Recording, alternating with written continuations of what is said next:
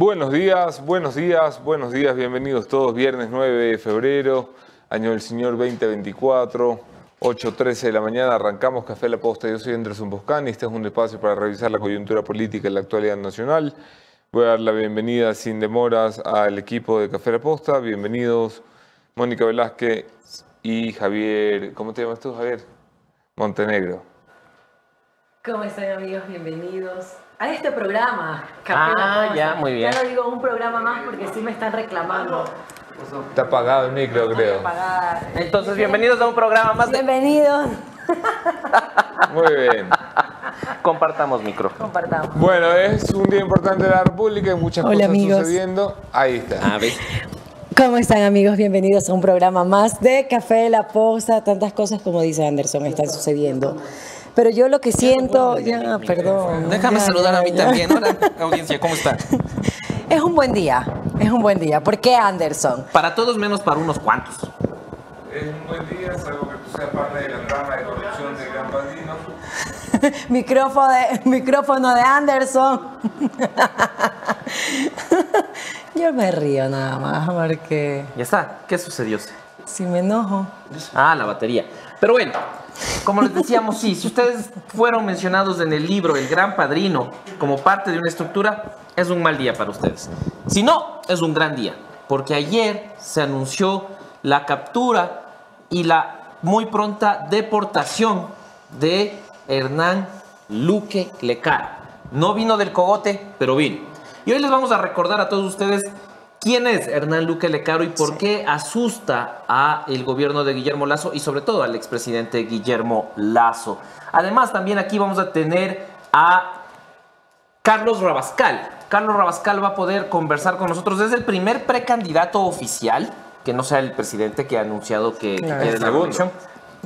Pero es que luego el presidente termina diciendo el otro día, eh, ahorita no quiero hablar de eso. Entonces el primero que ha dicho, sí quiero hablar de eso, es Carlos Rabascal que será eh, candidato a la presidencia por Centro Democrático. Y también estaremos con Patricio Alarcón porque si hay más impuestos hay que llamar a Patricio Alarcón para que venga a decir por qué hay más impuestos, ¿cierto? Claro, a quejarse de los impuestos. Exacto. ¿Alguien tiene... quejarte de los impuestos? 1.800 para Alarcón.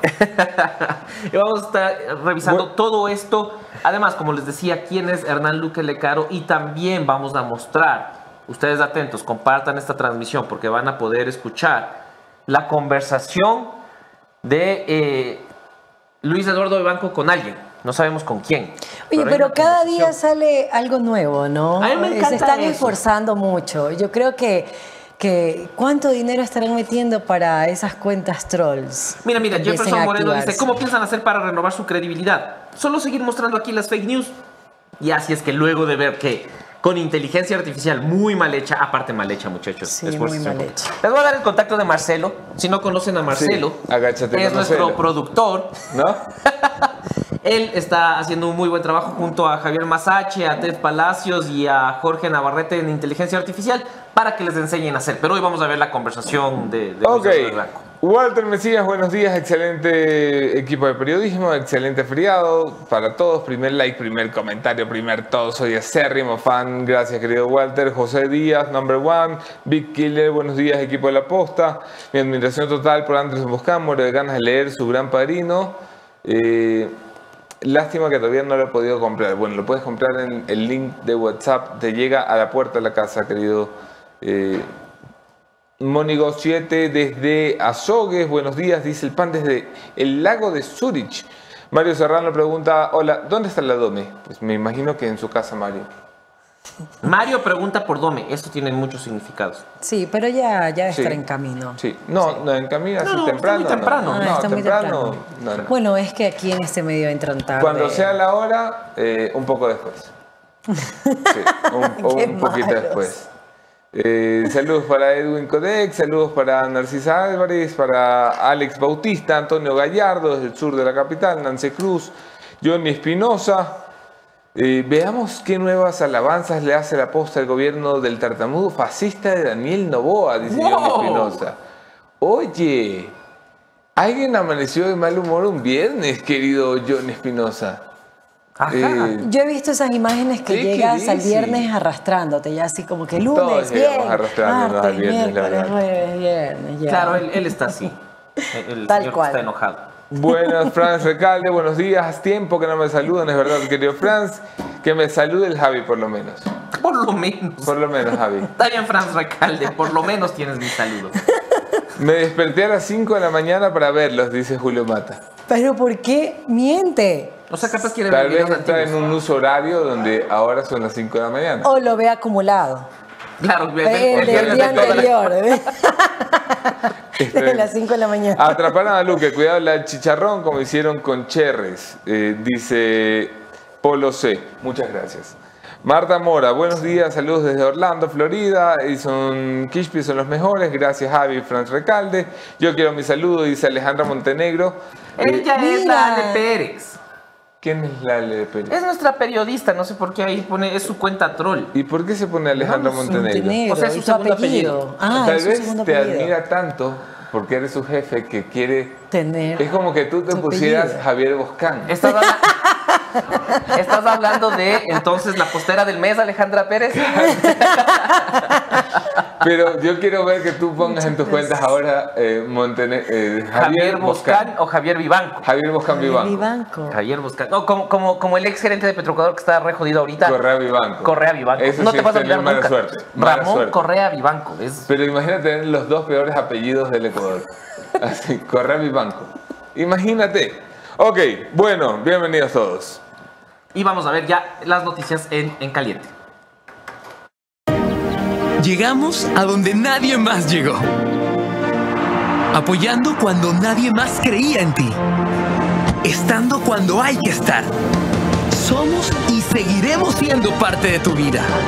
Así somos los ecuatorianos. Así somos en CNT.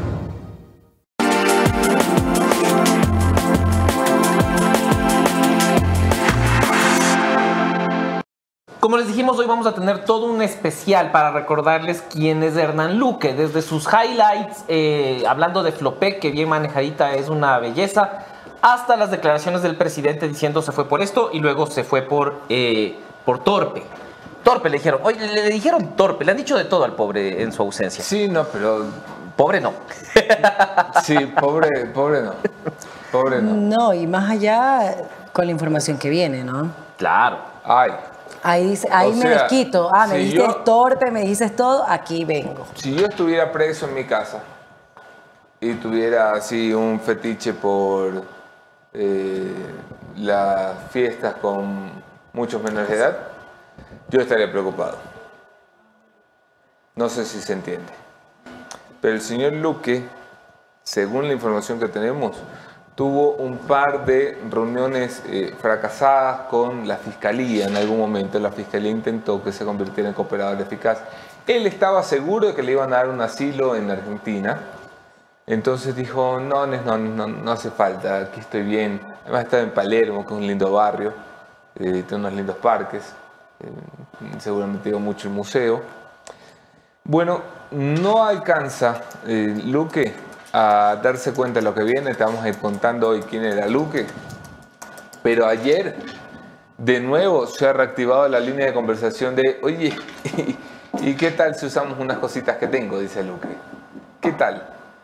No hay confirmación, la fiscalía tendrá la última palabra de si le interesa o no la información de Luque, porque hay momentos en los que ya la fiscalía te da un caso, ya la fiscalía te pruebas. ¿Le interesa? ¿Lo necesita? Eso está por verse. Vamos a ver, pues. Pero vamos a eso más adelante. Ustedes compartan Sí, esa sí, sí. transmisión. Te voy a hacer leer lo que Y además muchas personas se van conectando, entonces, que están interesadas. No, no para que lo leas, solo para que veas. Yo estoy de acuerdo. Ay, ya, es que a mí me gusta. Me gusta. y taca, taca, taca, taca, taca, taca, taca, taca, taca, taca. Ah, sí, no, dice, ahora, ahora necesito explicar. Espero que hoy Mónica Velázquez deje de teclear, distrae al público. En serio, perdón, lo siento. No, no lo iba a decir, pero cuando ya dices a mí me gusta el taca, taca, taca, taca, creo que necesitamos explicar que. eh, Sí, Por es eso, verdad. es que a mí sí me gusta. Y... Si dices, me gusta el taca, taca, taca y eres de Guayaquil, hay explicación de promedio. Claro, hay, que- hay que explicar. Yo he visto una persona que dice taca, taca, taca, taca, taca, taca, pero no es ese taca, taca, es el del teclado. Es verdad. La fiscalía no está feliz con la aprobación ayer de las reformas a la ley de extinción de dominio, ¿cierto, Moni? Así es. La Fiscalía dice que le preocupa que no se han acogido sus observaciones dentro de la ley de extinción de dominio. Se refiere específicamente a mantener los tiempos de trámite de investigación y procesos. Además, manifiesta que es innecesario contar con una sentencia condenatoria ejecutoriada. Sí, eh, la Fiscalía General del Estado hizo observaciones para este proyecto de reforma con el objetivo primero de eh, mejorar el producto y el proyecto y que finalmente sea más aplicable. Lo que decían sobre los tiempos, uno pensaría que si aceleras tiempos es mejor, pero la Fiscalía explicaba que los procesos no se pueden acelerar de esa forma y lo que va a terminar pasando es que no van a poder cumplir con el objetivo que es obtener los bienes de eh, ilícitos para o en favor del Estado. Esta observación más la observación, eh, la otra se me escapa, ¿cuál era? La del CAL.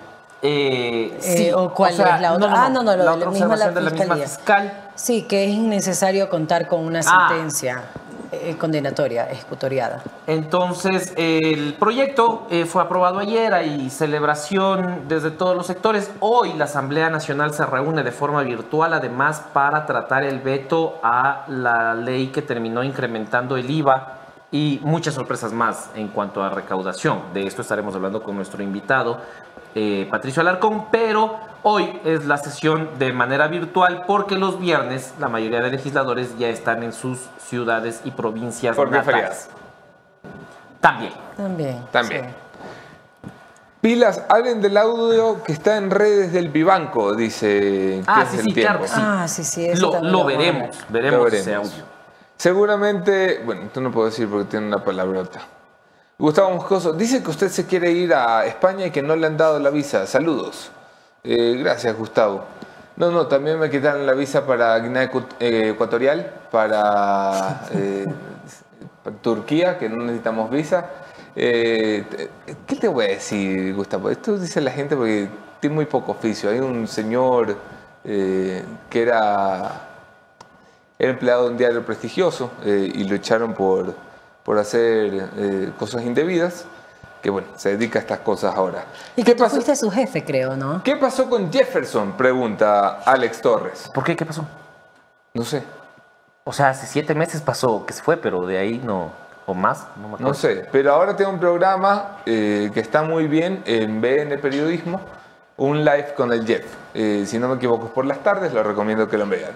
Jorge Ochoa Astudillo, buen libro de investigación El Gran Padrino, siguiendo la línea de este 2024, hagan la gran Noborgia.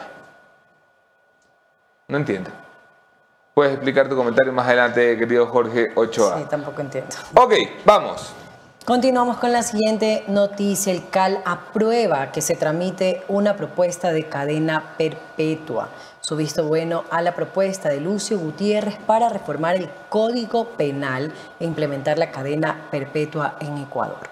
Esto ya pasa a manos de la Comisión de Justicia que tendrá que revisar el proyecto de ley, una propuesta del expresidente Lucio Gutiérrez que habla de implementar la cadena perpetua en el Ecuador. Eh, controversial, pero ya pasó el CAL, ya es un paso. De ahí a que se apruebe ya es un camino mucho más largo, pero pasó el CAL. O sea, sería muy bueno que se apruebe. ¿Tú estás a favor de la cadena? Sí, yo sí estoy a favor. ¿Tú estás a favor de la cadena perpetua cuántas veces, Anderson Mosca? Porque Yo a favor estoy a estás. favor de la cadena perpetua en todos los delitos execrables. O sea, delitos contra la vida y contra la integridad, especialmente contra menores. Y yo pienso que esa gente no se va a componer nunca, no se va a reinsertar nunca, no se va a rehabilitar nunca. Lo mejor es eh, aislarlos y no te digo pena de muerte porque tenemos convenios internacionales que me lo prohíben, pero si no, eh, a la guillotina. Bueno. Mi opinión, lo lamento, sé que no es muy popular en estos tiempos de progresismo y tal, pero hay gente que mata a tres, cuatro nenes, eh, esa gente no tiene por qué estar eh, comiendo tres veces al día en un techo pagado por todos nosotros. Vamos. Bueno, alguien que dijo que iba a regresar y no regresó, Javi. Sí. Es una total ¿Qué- qué coincidencia. pasó? Aquí ¿Qué nadie- coincidencia? Nadie, quiere pensar mal, nadie quiere eh, decir algo que no es, pero justo, justo, justo cuando comienza el operativo Gran Fénix que va atrás eh, integrantes de la mafia albanesa, justo cuando Hernán Luque Lecaro es detenido en Argentina y será eh, enviado acá al Ecuador. Justo en ese momento, Guillermo Lazo dice que eso que iba a volver, pues no va a volver. No va a volver. Envió una carta al presidente de la Asamblea, Henry Kronfle, diciéndole que su regreso al Ecuador se aplaza 7 y 8 él iba a asistir, dice, al funeral de eh, Sebastián Piñera, del expresidente de Chile. Y luego, desde el 8 hasta el 29 de febrero, él va a estar haciendo trámites y cumpliendo actividades de índole personal. Espera, espera, espera. Yo vi el de. Espera, espera, espera. Vamos a hablar. Si vieron suave. el comunicado, ¿no? Ponme el comunicado, porque ver, había tengo, un comunicado de Lazo que yo lo respeté y no hice ningún comentario. Dijo: Voy al funeral de Piñera. Se los explico mejor. Un presidente ecuatoriano, cuando deja el poder, tiene que eh, notificar al Parlamento ecuatoriano, no pedir permiso como era antes, pero notificar al Parlamento ecuatoriano cuándo estará fuera del país. Lazo decidió irse de vacaciones y dijo, flacos, tranquilo, eh, vuelvo el 7 de febrero. Justamente el 7 de febrero, o sea, ayer, se espera, antes de ayer se esperaba su retorno y no volvía y me pareció un poco raro porque, claro, se había dado lo de la mafia albanesa y se están dando mu- muchos seguimientos de las cuentas de la mafia albanesa. ¿no? Entonces dije, oye, eh, qué bien que va a volver el expresidente, qué bueno, qué sano. Pero ayer había mandado una carta al presidente de la Asamblea Nacional diciéndole, oiga, el 8 y 9 de febrero voy a estar en el funeral de Sebastián Piñera. Y le dice después, esta es la parte que yo no había visto, eso lo vi la del 8 y 9. Eh, porque lo el funeral me parece normal, es su amigo, eh, lo tiene que despedir, es un momento de luto para todos los que fueron cercanos a Piñera, como lo ha sido el expresidente Lazo. Pero él le dice, y por cierto, eh, tampoco vuelvo el 10.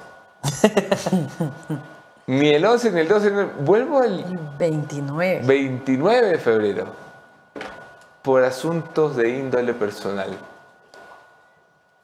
Será para mirar cómo avanza.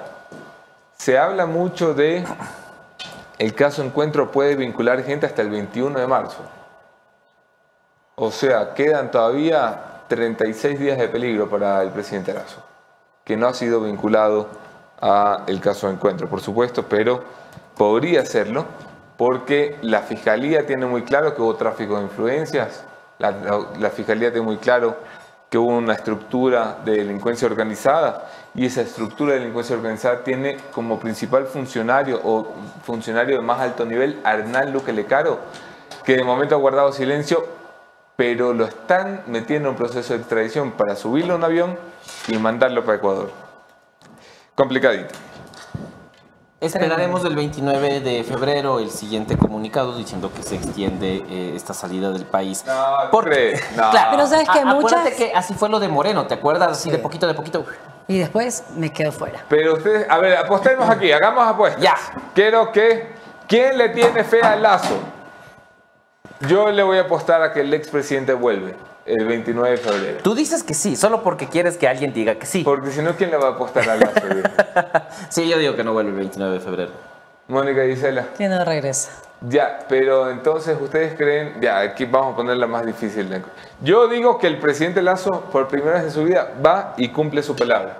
Y está aquí de vuelta el 29 de febrero sin miedo, de nada, sin repercusiones en un banco ninguno.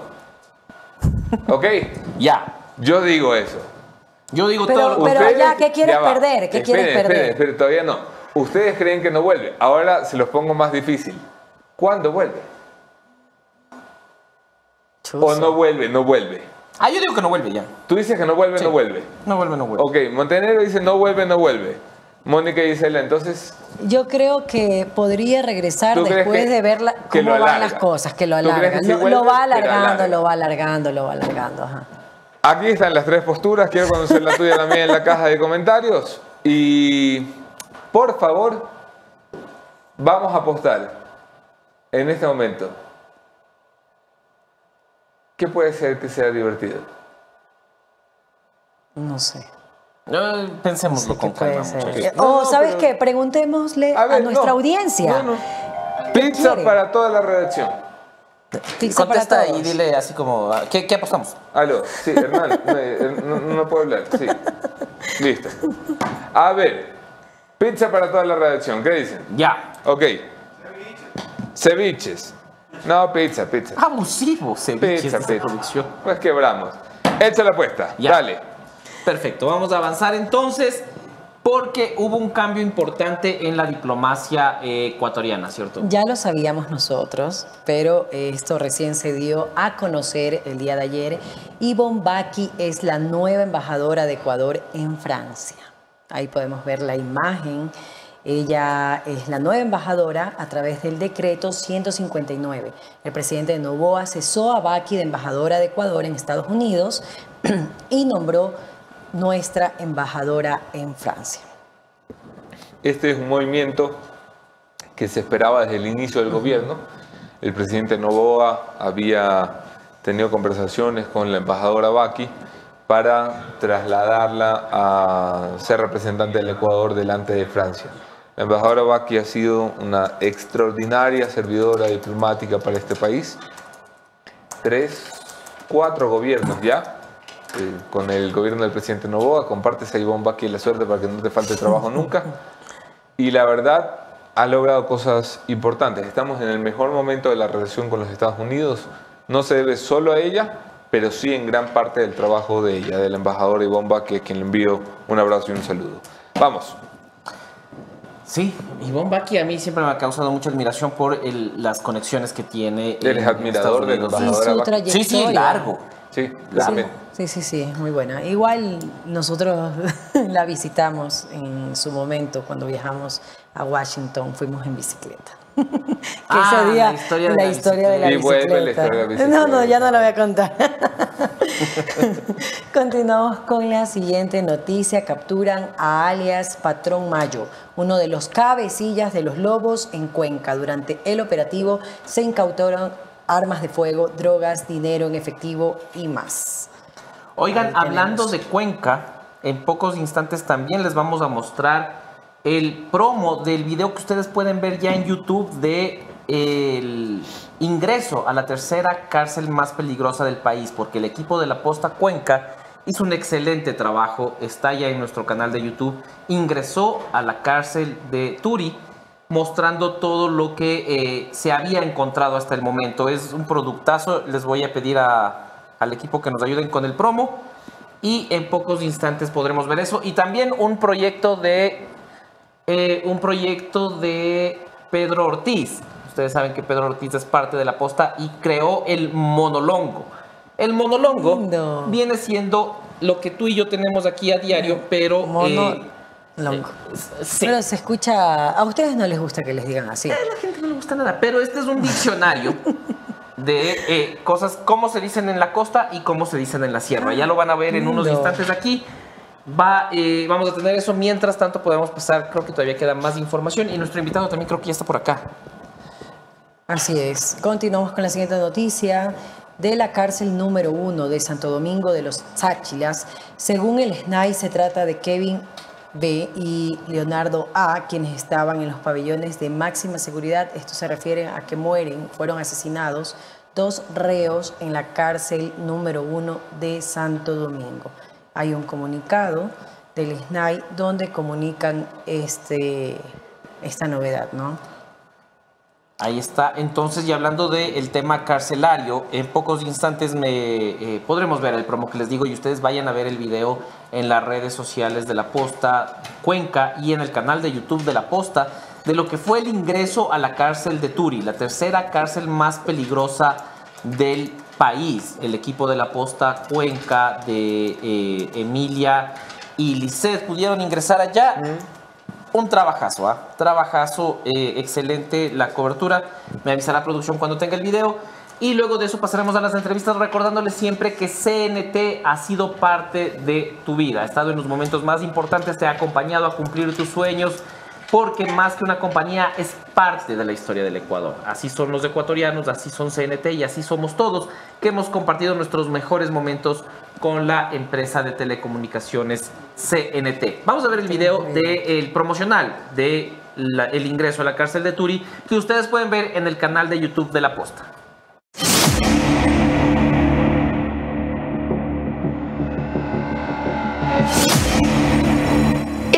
De entrar a la tercera cárcel más violenta del país. Está en Azuay, a 15 minutos del centro de Cuenca, en Tuy. Y ha sido el escenario de los eventos más sanguinarios de las cárceles, que algunos hasta la describen como el mismo infierno. Se quejaba uno, podía perder la vida. Realmente así era, así se vivía. Ahí está el video de el ingreso a la cárcel de Turi de la Posta Cuenca. Lo pueden ver ya en nuestro canal de YouTube. Y en nuestro canal de YouTube también pueden ver este domingo un programa para tu tía. Ya regresó el tío Lucho y ahí estará revisando todo lo que ha pasado eh, visto desde la izquierda, desde la derecha, la seguridad, el incremento de impuestos y además todas las fake news que han salido en estos días para tratar de, eh, de afectar. De afectar, desprestigiar, sí, o sea, Sí. Yo creo que, que ayuda mucho porque te, te muestra en serio las intenciones. Es, sale Gran Fénix, sale fake news, como Claro. para echarle cabeza, ¿no? Muy coincidencialmente. Y con esto creo que podemos pasar ya a las entrevistas. Esto eh, ya está, nuestro primer invitado, Patricio Alarcón, para quejarnos e indignarnos por los impuestos. Bienvenidos todos a las entrevistas del Café La Posta.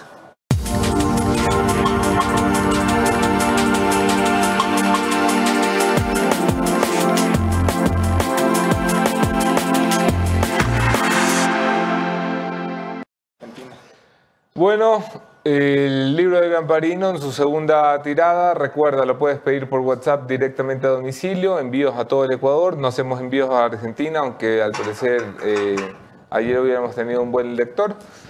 Hernán Luque ha sido detenido, la historia de Luque, quién era, cómo lo descubrimos, qué conversamos con él, está aquí, en este libro, es la segunda tirada, gracias por agotar la primera eh, edición. El autor ecuatoriano recomendado de este mes, Eduardo Varas Carvajal, las tres versiones, la maravillosa novela de Eduardo Varas en la que relata el terror, eh, el pensamiento oscuro de uno de los asesinos eh, seriales del Ecuador, el más joven, basada en hechos reales, ganó el premio Miguel de su pareja del 2021. Y el libro de esta semana, Está en mi escritorio, pero ustedes ya saben cuál es. es todo está jodido. Sí, lo dejé en el escritorio. De Mark Manson. El, para mi criterio, estos eh, coach de, de autoayuda y todo, a mí me da mucha, mucha pereza. O sea, en realidad no, no les creo que todo va a estar bien, que la felicidad es eterna. Mark Manson te, te lo relata de una manera real, poniéndote en perspectiva y diciéndote, o sea, no existe la felicidad Claro. eterna, no hay una fórmula. Y en todo está jodido, se resumen muy bien sus principales hipótesis. Así que ya saben, Mark Manson, todo está jodido. Y para comentar el libro, Montenegro-FJ, para que podamos tener la conversación de lo que les pareció este libro y el otro que eh, Focus, que alguna vez eh, entregué también por redes sociales. Javi, ¿tú crees que ser feliz es una decisión? Sí, y además, o sea, nos vamos a poner existenciales ahorita. Bienvenidos al momento existencial de Café La Posta. Eh, Sí, o sea, a ver, yo creo que no existe, como te decía, la felicidad permanente, creo que sería aburrido. Claro. Eh, y además no existe tampoco una fórmula para ser feliz. O sea, es como que si haces esto, esto, esto, vas a ser feliz. Creo que no funciona así, porque la vida tiene complejidades y de esas complejidades podemos también conversar con nuestro siguiente eh, invitado, Patricio Alarcón. Ok.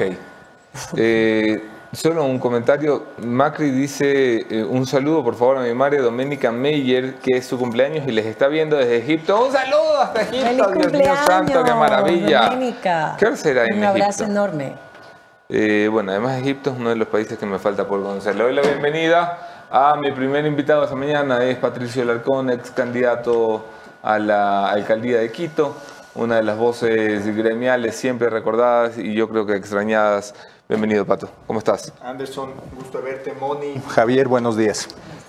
Este, oye, cada vez que nos queremos quejar de los impuestos te llamamos. Está bien.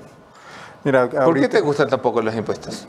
Bueno, el único paraíso que existe, ya que, que existe, ya que estaban hablando de una decisión de la Ajá. vida, de la felicidad, el único paraíso que existe en este mundo es el fiscal, no existe otro. El paraíso. es así de simple. Eh, me gusta, me gusta. Me, Es lo, cierto. me lo voy a robar. Eh, La libertad, la libertad. Mira, yo creo que se cometen, se cometen eh, ciertos errores. Creo que finalmente, después de todo lo que pasó en la Asamblea, el presidente ya tiene una carta blanca. Porque finalmente se va a aprobar el IVA, se va a aprobar eh, la, la forma de, en la cual el presidente pueda subir el ISD y el IVA, de hecho, también. Se va a aprobar un impuesto a las utilidades de las empresas y un impuesto a, la- a las utilidades de la banca y de las cooperativas. Es increíble porque fue el Black Friday de los impuestos. Sí, mira. El presidente dijo, oigan, ¿qué tal si me ayudan a subir el IVA? No, presidente, ten todo. Contribución, el IVA, el ISD. Mira, con inteligencia emocional y con acuerdos, con un objetivo dentro de la Asamblea, mira lo que se puede lograr. El presidente lo logró. Oye, pero Y- ¿estás de acuerdo? No, yo no estoy de acuerdo. Pero Creo que, creo que, que no está bien. Nunca voy a estar de acuerdo con un incremento eh, de impuestos. yo decía, ¿quién eres y dónde está Pata Larcón? No, no, no. es- mira, ¿cuál es el problema del país? La economía está estancada. No, no se mueve el problema no son consumo. los impuestos. El problema van a ser los impuestos. Eh, sí, van a ser los impuestos. El problema no es que tú pongas impuestos, el problema es en qué te gastas los impuestos. No, va, va- sí, va más allá de eso. Porque mira, el problema, a ver, ¿cuál es la necesidad de, de caja del Estado? Ajá. 11 mil millones de dólares. Un poco más, de hecho. Eh, 11 mil millones de dólares, No, no, 10 mil un- 700 millones de dólares. Sí. Porque tú lo que Oh. tienes que calcular son los 5 mil 800 del déficit fiscal Correcto. más ¿Cuatro mil de atrasos? cuatro no no eso eso entra entra dentro del déficit pero tú No, tienes no, ad- no, no. El gobierno está haciendo el, el- el conteo del déficit sin los atrasos. mira Por eso te digo, es incluso más de 11 mil millones. 4.500 de atrasos, 5 mil No. millones de déficit y... tú para ponerte 5 mil millones tú para ponerte al día más fácil para ponerte al día con las cuentas del 11.000 estado millones. necesitas 11 mil millones de dólares. Para ponerte al día con las cuentas del estado y para po- poder pagar las deudas porque acuérdate que eh, nos han dejado endeudados para poder eh, evidentemente sobrevivir pagando la burocracia. Siempre la Sí. fórmula ha sido, el Fondo Monetario me dice que sube impuestos, me va a hacer un desembolso, entonces sigo aumentando la deuda y sigo aumentando los impuestos. Esto no se dice, pero tenemos la deuda al doble de lo que la dejó Correa, ¿no? Sí, pero por supuesto, porque el, porque el país ha estado, estamos en 80 mil millones de dólares. Está muy loco eso. No, no, el país está mal manejado. A ver, mira, entonces si es que tú necesitas 11 mil millones de dólares para resolver la crisis, ¿y cuál es el mejor escenario de recaudación? Estamos hablando de en un, en un año entero, porque van a ser 1.300 millones de dólares este año, en un año entero, ponle el mejor escenario, 2 mil millones de IVA. Ponle 500 millones de dólares de ISD, ponle 500 millones de dólares de la utilidad a- del porcentaje de utilidad de las empresas, 500 millones de dólares de la utilidad de los bancos. Estamos hablando 3.500 millones de dólares, aprox. Sí. Para el déficit de 5.700 millones y la necesidad de 11.000 millones de dólares, entonces no es la solución. ¿Cuál es el verdadero problema del país? ¿Qué gasta más? O sea, tú tienes una diferencia en el gasto de 12 puntos. Aquí gastas 12 puntos más del PIB que el resto de la región.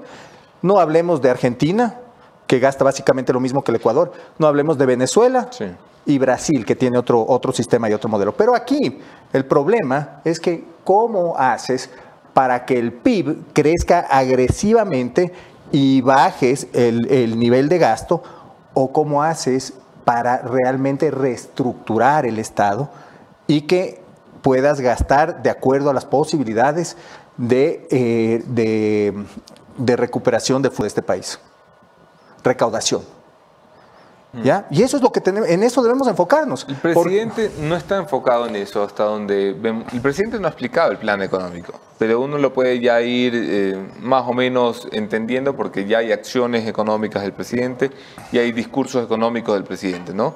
El presidente ha dicho, a ver, yo quiero arreglar la caja fiscal eh, y para eso necesito que me den más plata vía impuestos.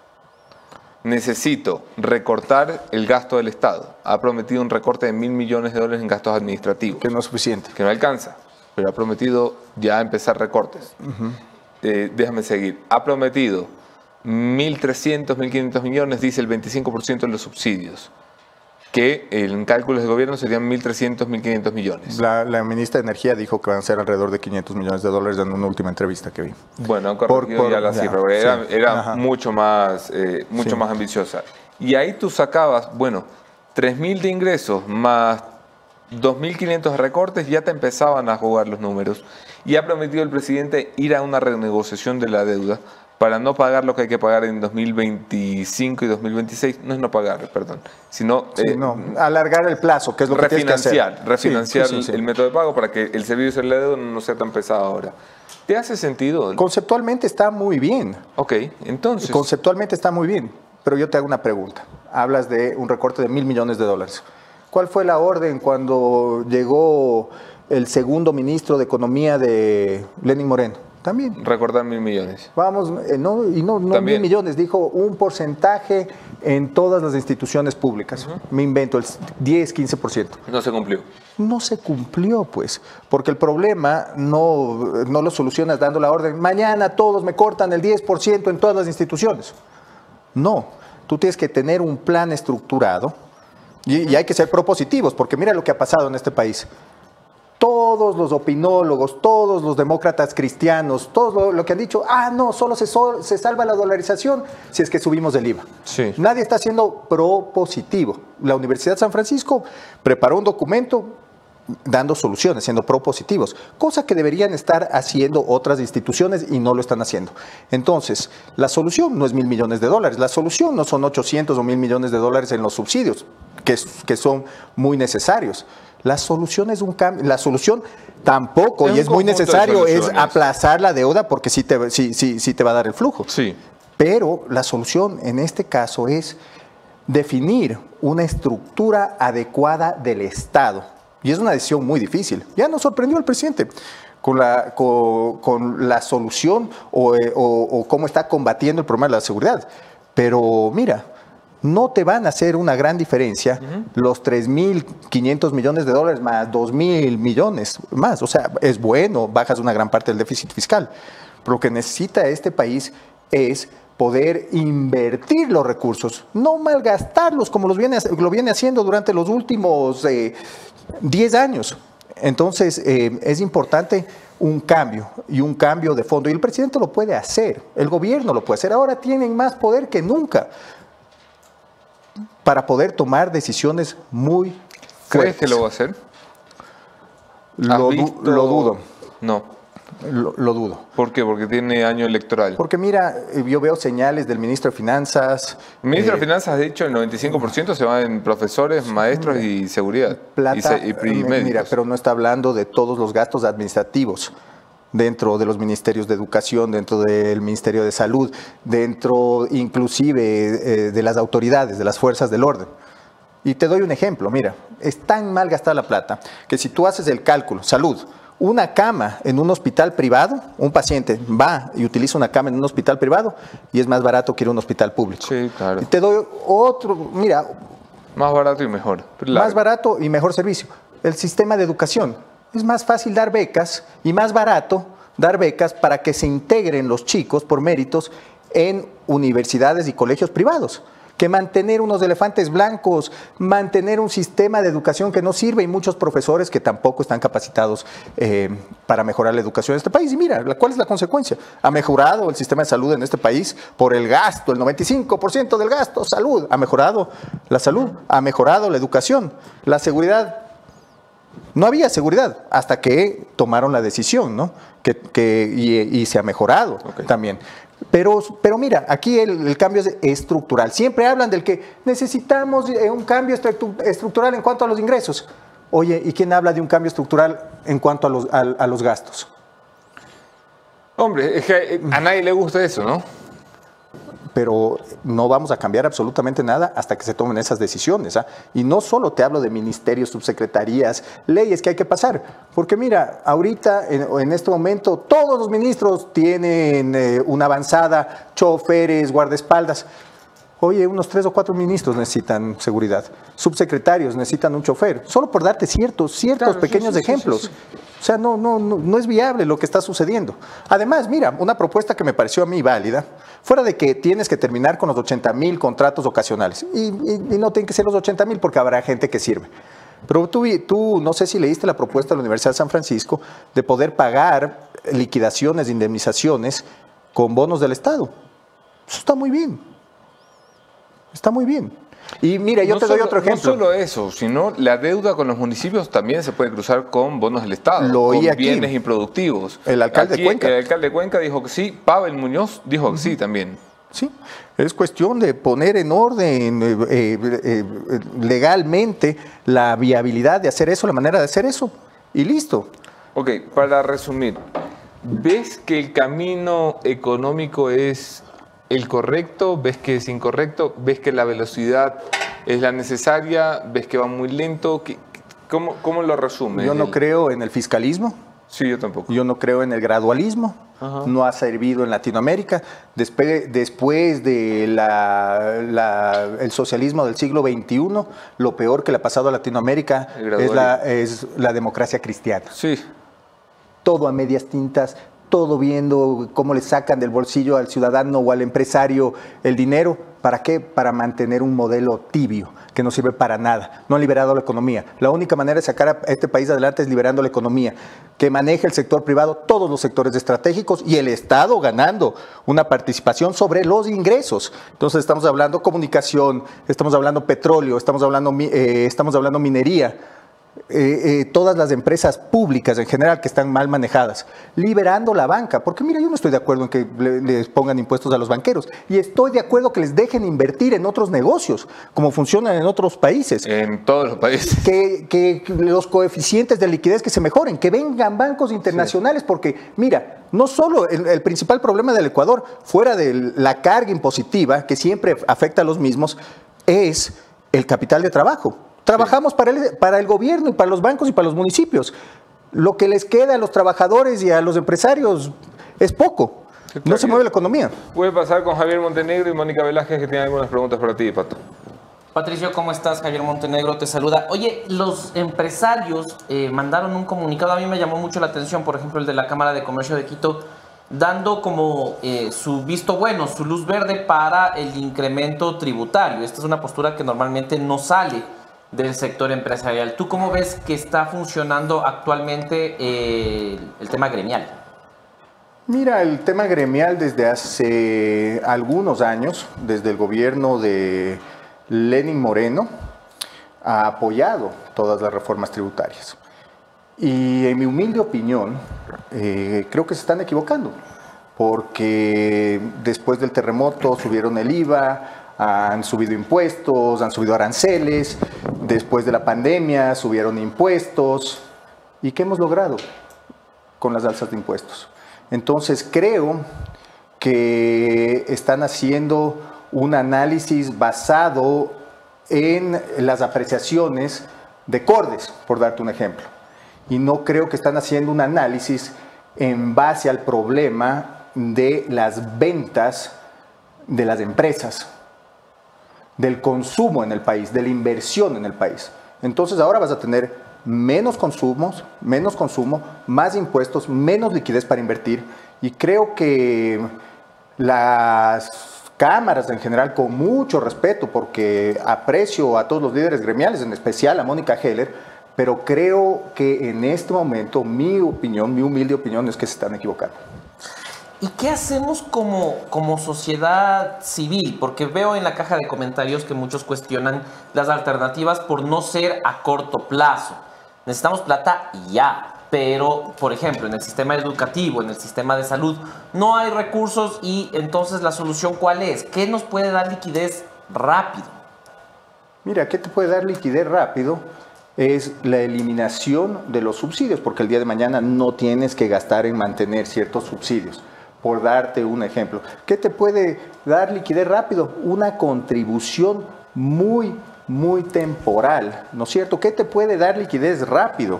Es llegar a un acuerdo con las multilaterales diciendo, señores, yo no voy a pedir más ingresos, pero voy a ahorrar tanto dinero bajándome todos estos contratos ocasionales. ¿Qué te va a dar liquidez inmediata? Es sentarte con las, eh, las multilaterales, sentarte con el gobierno chino, con quien te ha prestado plata, y decir, mira, como, como en tu empresa, cuando tú no tienes cómo, cómo pagar, el banco te va a renegociar la deuda. Te va a renegociar la deuda porque no se quiere quedar con, con un activo, no quiere que, que tú le dejes de pagar algo. una cuota razonable. Entonces, tú renegocias y aplazas esa deuda. Eh, y, alternativas existen, pero tienes que dejar de gastar. Yo te digo, ¿qué es lo que pasa en este país? Y te doy un ejemplo. El Ministerio de Trabajo tiene que ir a molestar a las empresas. ¿No es cierto? En este gobierno no, pero en los gobiernos anteriores, dedicados a ir a pedir la información, a hacer visitas. ¿Por qué el Ministerio de Trabajo no puede hacer lo mismo con la burocracia? Que sacar, ayudar para que saquen vistos buenos. Aquí el único hombre que puede dejar de pagar a- a sus empleados es el fantasma González. Uh, Me invento, te estoy dando un ejemplo. te estoy dando un ejemplo. Se me ocurre. Entonces, ¿por Se me qué, ¿por qué no sí. utilizas el Ministerio de Trabajo Sí. para librarte del mal personal dentro del Estado? O sea, hay muchas alternativas. Lo que pasa es que siempre los seres humanos buscamos las salidas fáciles. Y creo que, volviendo al tema de los gremios, creo que tienen que ser mucho más propositivos y plantear alternativas para que ya dejen de cobrarnos impuestos. Y finalmente, antes de darle la palabra a, a la Moni, hay un proyecto de ley que se aprobó ayer, el, pasó a la fase del CAL, irá a la comisión y ahí comenzará su tratamiento propuesto por Lucio Gutiérrez sobre la cadena perpetua. Este tipo de sanciones, como ex líder gremial, como ex candidato, ¿cómo evalúas tú una, una alternativa de cadena perpetua para ciertos delitos? Yo estoy de acuerdo. Hay que endurecer las penas. Eso, eso es necesario en este país.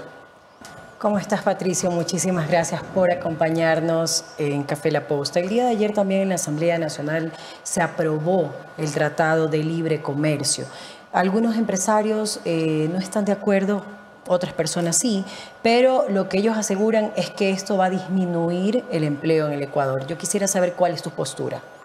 Mira, para mí los tratados comerciales son muy importantes porque tenemos que respetar la normativa, tenemos que, que respetar ciertos, eh, ciertos, ciertos procesos. Mira, el timbre cambiario no se implementó en época de Rafael Correa porque teníamos un acuerdo comercial con la Unión Europea. Entonces nos, no- nos, nos hace entrar dentro de, una, dentro de un marco legal donde las reglas de juego no se pueden seguir cambiando constantemente como en, como en este país. Pero yo creo que todos los acuerdos de libre comercio son muy positivos, Son positivos. especialmente porque le abre al país para más inversión, le abre al país para más comercio. Eh, las, las industrias que son competitivas pueden exportar más a la China, la industria camaronera, por darte ciertos, ciertos ejemplos. Eh, y eso está bien. Y además, en este acuerdo de libre comercio se protegen alrededor de 800 partidas, 820 partidas, donde van disminuyendo los aranceles durante 20 años. Entonces se protege a la industria local. Y si en 20 años ya no puedes ser eficiente, cámbiate de negocio, si ya no puedes competir. Entonces, eh, Claro. lo veo positivo, es un mercado muy grande. Y por otro lado, eh, el inconveniente que ha tenido el Ecuador, eh, que ha sido sancionado por estar en medio de dos posturas enormes, eh, tanto de Estados Unidos como Rusia. Ayer veíamos unos videos donde eh, representantes de Estados Unidos aseguran que el armamento sería para ayudar a- al gobierno de Ucrania por- con el conflicto este que vive con Rusia. Y por otro lado, también una representante de Rusia eh, aseguraba que esta decisión de Ecuador podría afectar eh, o tener consecuencias negativas para futuras cooperaciones bilaterales. ¿Qué opinas de este conflicto que, que está en medio Ecuador, pero que en realidad son de dos grandes potencias? Sí, es un tema delicado y es algo que puede afectar gravemente a la industria bananera, al sector bananero, al sector floricultor. Y Claro. creo que es, un, es una crisis, no, es- no- no puedo decir que sea una crisis, pero es un, un problema eh, que tiene que enfrentar la Cancillería. Y yo confío plenamente en que nuestra canciller va a poder solventar este problema, llegar a acuerdos para que se pueda seguir exportando lo que se exporta a Rusia. Oye, se armó un problemita allí. Eh, Claro. Y ahora les cuento algunos detalles de lo que va a suceder, pero las declaraciones de, eh, de Sullivan han caído muy mal en Carondelet. Pato, vamos a ir cerrando. Cosas que puede hacer el gobierno, eh, no que tú quisieras que haga, sino que están a la mano del gobierno antes de irse. ¿Qué puede realmente empujar que sea un Sí. cambio importante, que traiga un cambio importante en nuestra economía? Mira, yo creo que el Instituto de Seguridad Social es más importante para el, para el país de lo que todos se imaginan o todos, los, o todos puedan creer. Eh, ¿Qué es lo que sucede? ¿Qué es lo que pasó en Chile? Te doy un ejemplo. En Chile se invirtió el dinero de la jubilación, o sea, los fondos Sí. de, de jubilación en el sector privado, Sí. pero por medio de la bolsa de valores Correcto. las empresas tuvieron un acceso al financiamiento, a opciones de financiamiento, obligaciones, venta de acciones. Se crearon multinacionales en Chile. Chile tiene empresas eh, generadoras de energía en Perú, Sí, sí, sí. en Paraguay, en de Bolivia. puertos, Chile de tiene aeropuertos. Sí. Mira, el Ecuador, ¿qué es lo que tiene que hacer este gobierno? Pienso yo, ¿qué es lo que debería hacer este gobierno? Es no sacar un centavo más como lo han hecho irresponsablemente todos los gobiernos anteriores del Instituto Ecuatoriano de Seguridad Social. Ese dinero tiene que transarse en la bolsa para que el jubilado o el, eh, perdón, el, el afiliado tenga un buen rendimiento sobre su dinero y existan nuevas alternativas de financiamiento en este país. Eso hace que se mueva la economía. Eso puede ser. Y creo que necesitamos una estrategia de desarrollo. Todos los gobiernos llegan y se dedican a apagar incendios, pero no tenemos una estrategia clara de país. En dónde somos competitivos, dónde están nuestras ventajas comparativas, qué podemos producir con mejores rendimientos, dónde somos más competitivos. Y es el agro. Y basarnos en la demanda. ¿Qué es lo que está demandando el mundo? Y el Ecuador tiene muchísimo potencial. Fuera de que puedes po- exportar mucho más madera, fuera de que puede exportar más camarón, fuera de que eh, de- puede ser mucho más competitivo en el agro eh, para, para vender localmente. Entonces creo que se debe enfocar en eso. Patricio Alarcón, siempre es un gusto conversar Anderson. contigo, Pato. Gracias por Gracias, estar aquí. señores. Javi Moni. Seguimos con más información hasta la llegada de nuestro siguiente invitado. Ven, les dijimos, es- tenemos que hablar de que los impuestos... eh, ¡Ah! A ver, antes de que se me vaya la idea, eh, ayer estuvo aquí en el Ecuador Sullivan, ¿no? Todd Sullivan, si no me equivoco. Y dio unas declaraciones en Teleamazonas Ah, sí, claro. que iban más o menos así. Dijo, estamos muy contentos con la decisión del gobierno del Ecuador. Se refería al envío de la eh, llamada chatarra bélica, es decir, armamento ruso, que iba a ser entregado a Estados Unidos. Una idea que yo particularmente he aplaudido de forma pública, porque me parecía que tú podías lograr un canje de chatarra por un canje de armamento eh, americano que utilizan las fuerzas del orden, era algo positivo. ¿Cuál es el gran problema en realidad?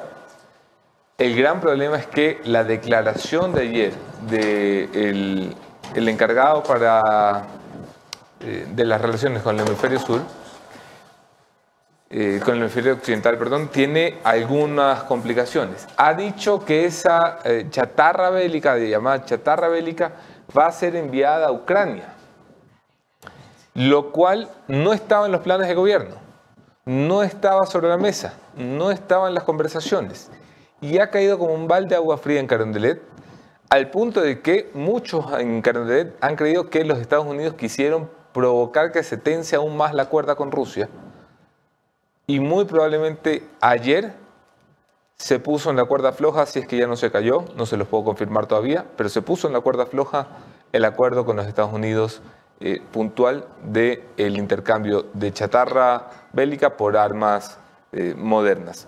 Es una declaración eh, que, que complica al Ecuador porque estaría triangulando la entrega de armamento a Ucrania, lo cual lo haría eh, prácticamente intervenir en un conflicto armado del cual Ecuador se ha querido mantener neutral. Rusia es el cuarto socio comercial del Ecuador, es un mercado importantísimo para nuestro banano y camarón y otros productos. Y la verdad, ayer en Carandela pasaron muy mal con la declaración de, eh, de Sullivan en Teleamazonas. Muy, pero muy, muy mal. Eh, complicadito, ¿ah? Sí, complicadito. Incluso una persona representante de Rusia eh, salió a dar declaraciones.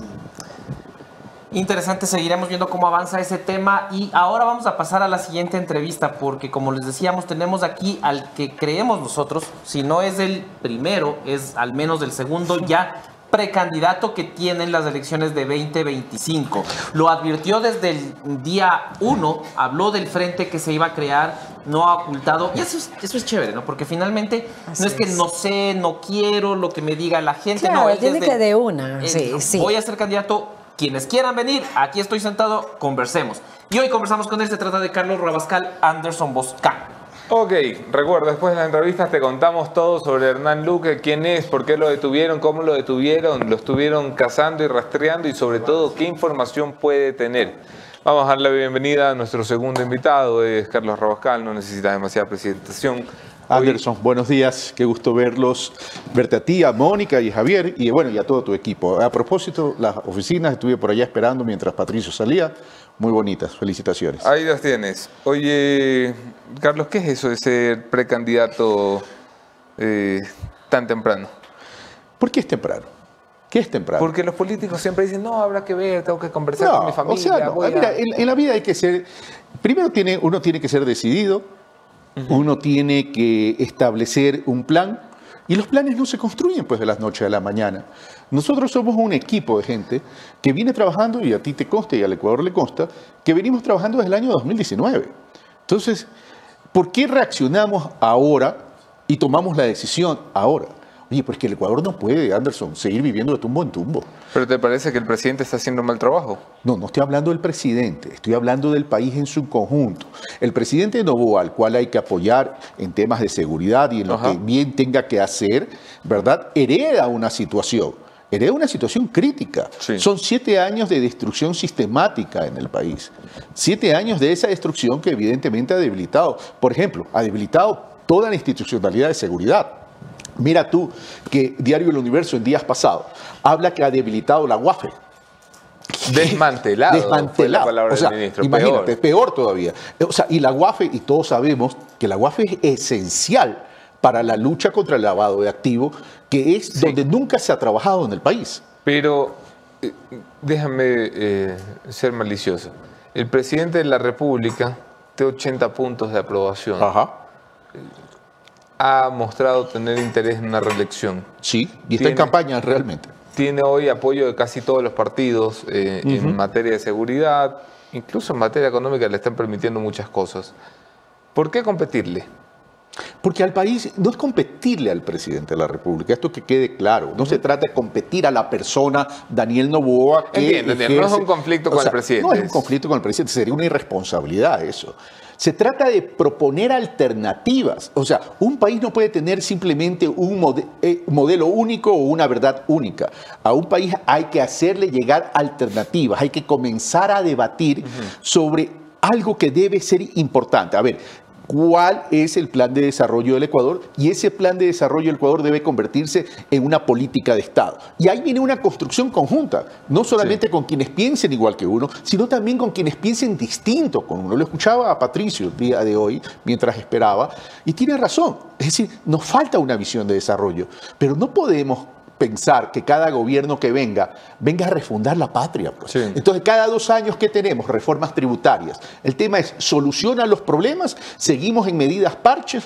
De- dentro del debate político incluso se generan ideas, se generan propuestas que uno alimenta ese debate y será el gobierno si lo toma o no lo toma, pero contribuyamos a ese debate, independientemente Ah, que el presidente tenga 80%. ¿Has hablado con el presidente? ¿Con el presidente Novoa? No, Sí, sí, sí. no, no he hablado. No he hablado, lo conozco muy ¿Con qué poco. pero- presidente has estado hablando? ¿Ah? ¿Con qué presidente has Con el estado presidente de la empresa. Ah, ya. este, me dice, ¿el presidente no va? Yo digo, "Chuta, con algún presidente Este, no, estuvo hablando. Lo, lo conocí muy poco, lo conozco muy poco al presidente Novoa.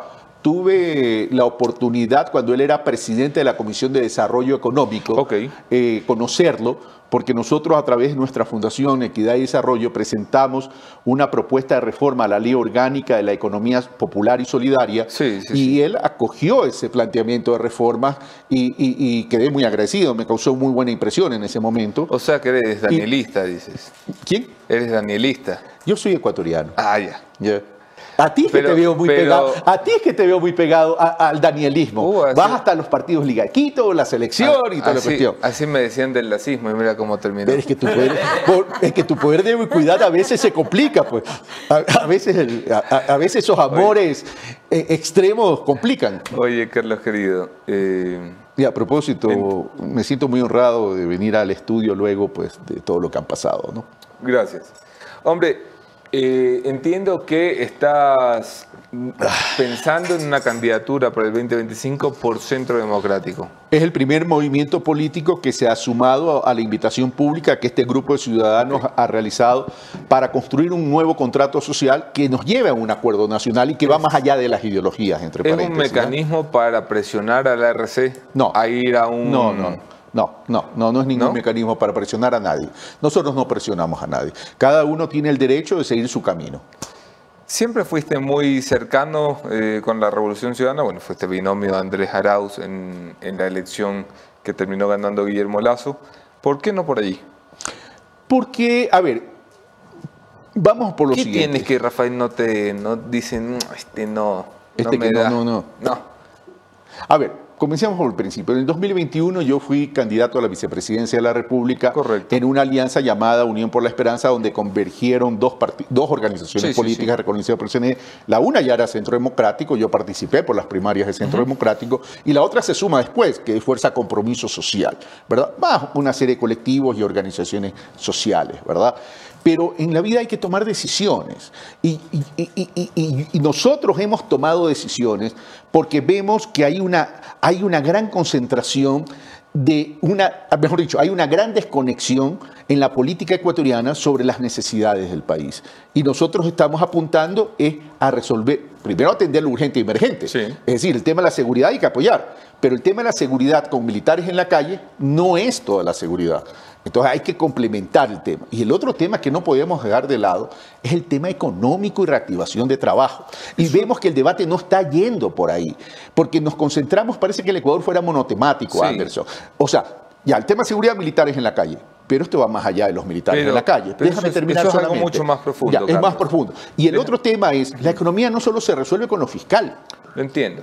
Pero, pero lo que tú estás hablando es algo mucho más profundo. Yo soy un poco más superficial, como tú sabes. Entonces estoy interesado en... en- Por eso que, por eso que apoya- por eso que apoyas muy rápidamente a un presidente como el presidente Lazo que nos ha llevado al caos. En las nimiedades, eh, ¿por qué no terminas de coger una alianza con el correísmo? ¿O por qué no te interesa? ¿O por qué no se da? A ver, no- primero cada uno toma decisiones. Ellos ya han mencionado Sí. que se van por su línea y punto. Nosotros creemos que es el momento de un gran acuerdo nacional. Y el ¿Tuviste acuerdo nacional va con más allá. Correa para esto? No, no, ya se eh, desde el mes de mayo, de- ma- sí, pues claro, mayo del año pasado fue la última vez que pude ¿Terminaron mal? No, yo no me peleo.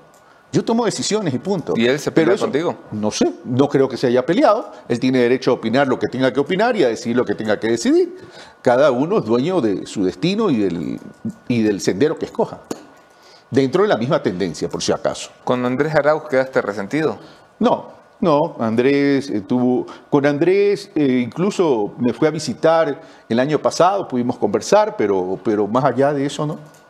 Hay que, hay que separar las relaciones de amistad con, con, el tema político. No, no, pero no, más que la relación de amistad, a mí me había llegado y tú nunca quisiste hablar eh, después de las elecciones de lo que había pasado allí, entiendo, entiendo por qué, pero siempre me llegó la información de que hubo, vamos, eh, conflicto, eh, no pelea, pero conflicto y tensión eh, por los resultados que eran favorables en los lugares que te habían encargado a ti y desfavorables en los que le habían encargado a Arauz.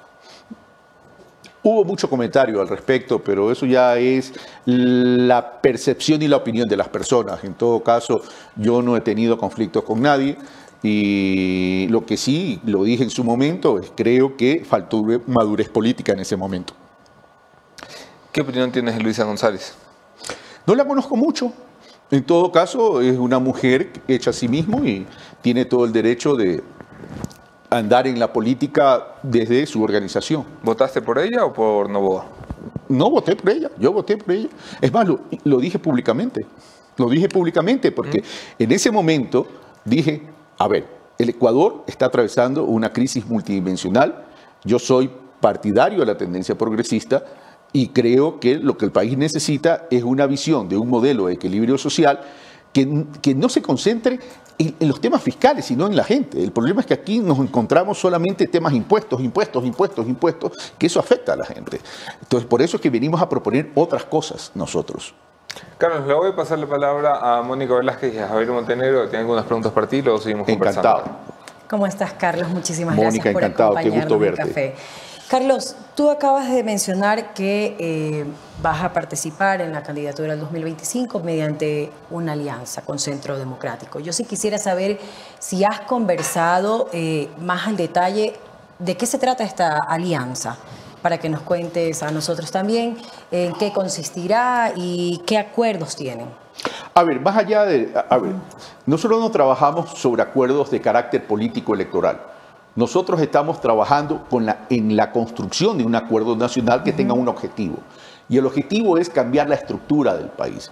¿Y a qué me refiero con el tema de la estructura del país? A ver, comencemos por lo que todo el mundo habla, pero que es necesario también hablar. Por ejemplo, a ver, el hueco fiscal que tiene la- eh, el Ecuador este año es de 12.940 millones. Tenemos un problema estructural de ingresos permanentes versus egresos permanentes. Todos los años acumulamos 1.461 millones de dólares de déficit del presupuesto. Entonces, si eso se sigue acumulando, vamos a crear una gran bola que no la vamos a poder pagar. Y estaríamos agrandando el problema. Y ese problema tarde o temprano nos explotará en la cara. Porque ya no se puede financiar esos desfases o esos déficits vía endeudamiento. Entonces, primero tenemos que reconocer los problemas para trabajarlo estructuralmente, para hacer que, uno, cubrir el hueco, y dos, que el Ecuador no tenga ese desfase año a año en términos de acumulación. La deuda del Ecuador en este momento, Mónica, suma 80 mil millones de dólares. El 52% del peso de esa deuda está en los multilaterales, FMI, Banco Mundial, Banco Interamericano de Desarrollo, que, con quien tenemos que negociar. No se trata de no pagar, Claro. no se trata que nos perdonen capital e intereses. Se trata de decirles, a ver señores, necesitamos oxígeno financiero. Bájeme el dividendo de la deuda para poder pagar, extiéndame el plazo, que igual le voy a pagar, porque le voy a pagar incluso hasta más intereses, pero no, no podemos ser irresponsables de que nos presionen tanto para crear un lío social y nunca vamos a salir. En este caso tenemos que entender que en este baile de la crisis, acreedores y deudores tienen que garantizar que una fuente de repago. Y la fuente de repago tiene que ver con la viabilidad de generar los recursos para poder pagar, pero también principalmente atender al país. ¿Y estás de acuerdo con el incremento de impuestos, incluso No, los impuestos a la banca? Eh, a ver, comencemos por el IVA. No estoy de acuerdo, no estamos de acuerdo con el incremento de impuesto de, al 15%. Además, aquí, aquí- bueno, hoy, hoy va a tratar esto en la Asamblea y, y aquí se puede generar un gran problema, porque hay vicios de inconstitucionalidad. Es decir, la Asamblea introduce una serie de cosas y de carácter retroactivo, lo cual va a generar algún problema en la Corte Constitucional. Claro. Y por otro lado, el veto parcial del presidente de la República dice un punto permanente y dos a discrecionalidad. Eso también va a generar un problema y adicionalmente el presidente hace un veto de, de aquello de lo cual ya negó la Asamblea Nacional Legislativa. Ahí va a haber un problema.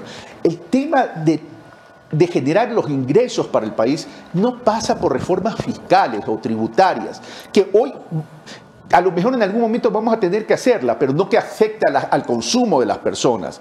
El tema del país pasa por crecimiento económico, Mónica. Desde hace siete años el país no ha crecido económicamente.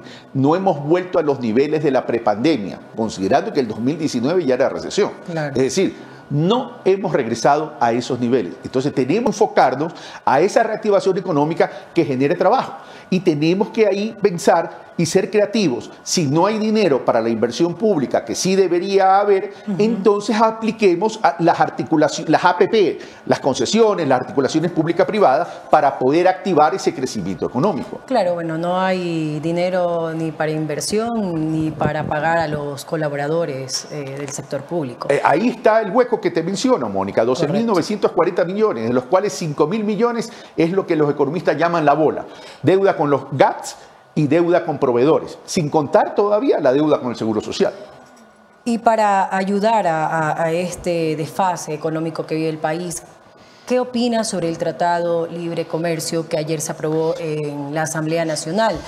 Eh, le comentaba a Patricio Alarcón que algunos empresarios eh, se están quejando porque dicen esto va a disminuir el empleo en Ecuador. ¿Cuál es tu postura? A ver, los tratados de libre comercio o acuerdos comerciales no son buenos per se ni malos per se. Depende cómo se negocien. Y depende que una vez aprobado, el país haga la tarea. A ver, el problema es que aquí falta profundidad en el debate, porque hay informaciones que a veces no están a la mano de todo el mundo. Yo creo que este tratado de libre comercio con China sí tiene elementos muy importantes. Primero, excluye mil partidas, excluye mil partidas en el Tratado de Libre Comercio, con lo cual se protege eh, sectores sensibles de la economía. Y dos, en otro lado, ah, existe un desgravamen que va de 15 a 20 años. Es decir, esa parte está bien. Lo que queda la duda es en el tema ambiental. Pero en el tema ambiental, si ya está aprobado, ya también el Estado ecuatoriano, a través de sus instancias gubernamentales, tiene que hacer la tarea. No, no es cuestión de quejarse. Si ya está aprobado, tiene que hacer la tarea y tiene que, reali- tiene que garantizar un buen modelo de gestión del Ministerio de Ambiente y tiene que establecer un control para que no se afecte el medio ambiente. Pero oportunidades, por ejemplo, oportunidades nos puede llevar a ampliar la canasta exportable, no solo con nuevos productos, sino también en volumen de exportación. Por ejemplo, establece el Tratado de Libre Comercio una gran ventana de oportunidad para los pequeños productores, que si aplicamos una política pública de la construcción de sistemas cooperativos de producción, comercio y servicio, tal como existe en España, Francia e Italia, podemos formalizar la producción de la ruralidad y formalizar el trabajo. Entonces estamos incorporando nuevos actores a la economía formal. Hoy siete de cada diez ecuatorianos no tienen trabajo e ingresos estables. Con ese modelo sí lo pudiésemos hacer, pero tenemos que entrar también a establecer políticas de Estado, políticas públicas que permitan la sostenibilidad de aquello. Carlos, y cambiando un poco de tema ya para darle paso a Javier Montenegro, ¿quién será la persona que te acompañará como binomio en el 2025? Pero qué curioso que son Javier, ustedes, le iba a ¿no? preguntar a Dos Javier. preguntas. No, Sí, Javier, por favor, pon orden. Pero vamos a lo siguiente. A ver, por un lado ustedes me dicen que es muy temprano y por otro lado ya quieren que den nombres Ya, y todo. pero es que O sea, si, si les gusta decir las cosas así, ver, de en frente. primer- de frente, vamos de frente. A ver, eh, por eh, Código de la Democracia, pues hay que establecer la equidad de género, pues eso es obvio y evidente, ¿verdad? Claro. Entonces, más allá de personas, el tema es perfil. Por ejemplo, ¿qué hay que hacer en el Ecuador? Más allá del tema seguridad, más allá del tema económico, más allá del tema de reactivación, más allá de los desarrollos locales y territoriales, hay un elemento que para mí es fundamental para entrar en ese proceso de desarrollo del país. Es el modelo educativo. Y tenemos que entrar a reformar un modelo educativo. Por tanto, todavía muy, si bien es muy temprano para poder establecer eh, una candidatura a la vicepresidencia de la República, porque estamos hablando con otras organizaciones políticas también que se pueden sumar, ¿verdad? Sí quisiera que nos enfoquemos en una gran reforma del modelo educativo en el Ecuador. Carlos, buenos días, te saluda Javier, Javier, qué gusto. Eh, las conversaciones, dijiste, eh, me, me pareció muy interesante que mencionaste, es el primer movimiento centro democrático que se une. ¿Quiénes más están en la palestra? Me imagino que ya has conversado con algunos, pero ¿hay algún movimiento, algún partido con el que haya avances significativos? A ver, te voy a mencionar dos porque los otros no estoy autorizado para mencionar todavía. Eh, uno que es conocido públicamente, nos reunimos con, con Guillermo Churuchumbi, eh, hemos conversado, no se ha avanzado mayor cosa, pero hemos conversado, ¿verdad? Nos hemos reunido también con la gente del movimiento Reto, que también está analizando, y la próxima semana tengo una reunión con la izquierda democrática. Estos eh, movimientos, yo sé que, que- que en un acuerdo político no es que podemos mostrar todo, pero ellos están planteando tener las listas de asambleístas. ¿Qué es lo primero que se ha avanzado? ¿Qué No, es lo primero que lo se conversa? primero que hemos avanzado es en la visión que debemos tener en el país de una visión de desarrollo. Las candidaturas vienen después. Las candidaturas vienen después. Y además yo tampoco estoy aferrado al tema de la candidatura, por si acaso. Es decir, este, eso, a ver, los acuerdos se tienen que basar en lo consistente, en lo sólido, porque esto no es un acuerdo para proceso electoral. Esto es un acuerdo de país, un proyecto Ecuador. Es decir, primero tenemos que coincidir cuál es la visión de desarrollo del país. A partir de esa visión es cuál es el plan de desarrollo del país, cuál es el plan de gobierno para los próximos cuatro años. Pero debemos entender que esto vaya más allá de un proceso electoral, independientemente del resultado. Independiente. Luego, una vez puesto de acuerdo en eso, entramos pues a definir candidaturas, evidentemente, porque las elecciones te exigen candidaturas. Hay muchos desencantados de la revolución ciudadana que no han quedado conformes con cómo se está manejando el movimiento. ¿Tú crees que haya integrantes del correísmo que se unan a las filas de tu proyecto? Mira, yo no me dirijo a, a- a determinados segmentos, yo me dirijo a la ciudadanía en su conjunto. Es decir, ¿qué representamos nosotros? Nosotros representamos un amor, por la democracia. Nosotros representamos a cambiar las estructuras políticas, económicas, culturales, sociales e institucionales del país. Nosotros, en una democracia que queremos fortalecer, respetamos el pensamiento, respetamos el debate y por tanto hablamos por nosotros y no hablamos por, por terceras personas. Como ex candidato de eh, la Revolución Ciudadana, como parte de eh, incluso el aparataje dentro de Ecuador TV en su momento, si es que llegas al poder, ¿qué va a ser diferente? ¿Por qué no nos podemos eh, preocupar porque vamos a tener otra vez una Supercom, otra vez un Cordicom, ministerios coordinadores de ministerios coordinadores, un crecimiento de burocracia excesivo, un endeudamiento con China elevado? ¿Qué sería diferente en un gobierno de Carlos Rebascal comparado con la Revolución Ciudadana? Mi querido Javier, China representa apenas el 7% de toda la deuda, por tanto no tiene mayor peso. El- aquí el peso está en los multilaterales que representa el 52% Bueno, pero que eso hay que es ahora. ¿no? Durante el gobierno No, de no, Correa. ahora o no ahora, a ver, si te cierran las fuentes, ver, suponte tú que seas, no sé si seas, pero suponte tú que seas uno de los principales accionistas y propietarios de la posta. ¿Eres accionista o no? Pregúntale. ¿Eres accionista? Qué barbaridad, que qué egoísmo. Compra acciones, hermano. Que, que invierta, que meta plata. Ya, sí, a ver, suponte que tú seas el responsable del manejo de las finanzas, ya, ok, ya que no te quieren dar acciones. Ok, eres- Tampoco le haremos el manejo de la finanza. Peor Es, sería- es más, yo preferiría al otro. Sí, no. Ya, pero, pero vamos a lo siguiente, ya, vamos a lo siguiente. Suponte tú que seas el responsable, hipotéticamente hablando, del manejo de las finanzas. En un año de crisis, se te caen las ventas y la cartera por cobrar cae en mora. No es que no la vas a cobrar, pero te vas a demorar en cobrar. Pero resulta que tú tienes que pagarle al banco, a la cooperativa, al sistema financiero, eh, mil dólares, ¿sí? Pero no puedes, porque la, la crisis te lo impide. Pero no es que no vas a cobrar. Y tú necesitas financiar un gasto operativo, un gasto administrativo, etcétera, etcétera. Entonces tú le dices, mira, no te puedo pagar mil, te voy a pagar 600. Pero por los 400 hagamos una operación de reestructuración. Vamos y amplíame el plazo. Ni siquiera me toques, la tasa de interés. Y te voy a seguir pagando capital y te voy a seguir pagando los intereses. Pero bajo el nivel del dividendo, que no es bajar el nivel de la deuda, bajo el nivel de la deuda, el, el peso de la deuda, ¿verdad? ¿Qué tengo ahí? Oxígeno financiero. Lo mismo hay que hacer con los multilaterales. Pues. ¿Cuál es la ventaja de los multilaterales? Es que si tú vas con un programa económico que sea sólido, consistente, te van a reestructurar. Porque ¿cuál es la principal preocupación que tiene un acreedor? Es que asegures la sostenibilidad de los pagos. ¿De qué te sirve reestructurar con un gran peso la deuda si no lo vas a poder pagar? Te lo voy a poner en un ejemplo. ¿Sabes cuánto hay que pagar este año? Este año de amortización de capital, 2.400. Externa, deuda externa. ¿Sabes cuánto hay que pagar por concepto de intereses? 2.100 millones. ¿Te hace lógico, racional, que los intereses sean casi el mismo valor del capital? ¿Cuánto hay que pagar de deuda interna? Amortización de capital, 2.300 millones más o menos. ¿Cuánto tienes que pagar de deuda interna por concepto de intereses? 900. Entonces tienes que entrar a una reestructuración, porque si no, no es operativo, si no, no es sostenible. Me está distrayendo la, la, las fotografías que se toma Mónica. Este, si No, no, no, es sostenible el país. Entonces tenemos que ya comenzar a trabajar en sostenibilidad, porque otro problema que tiene el Ecuador, y a lo mejor por eso la política aquí es muy light, es que cada dos años vivimos en elecciones.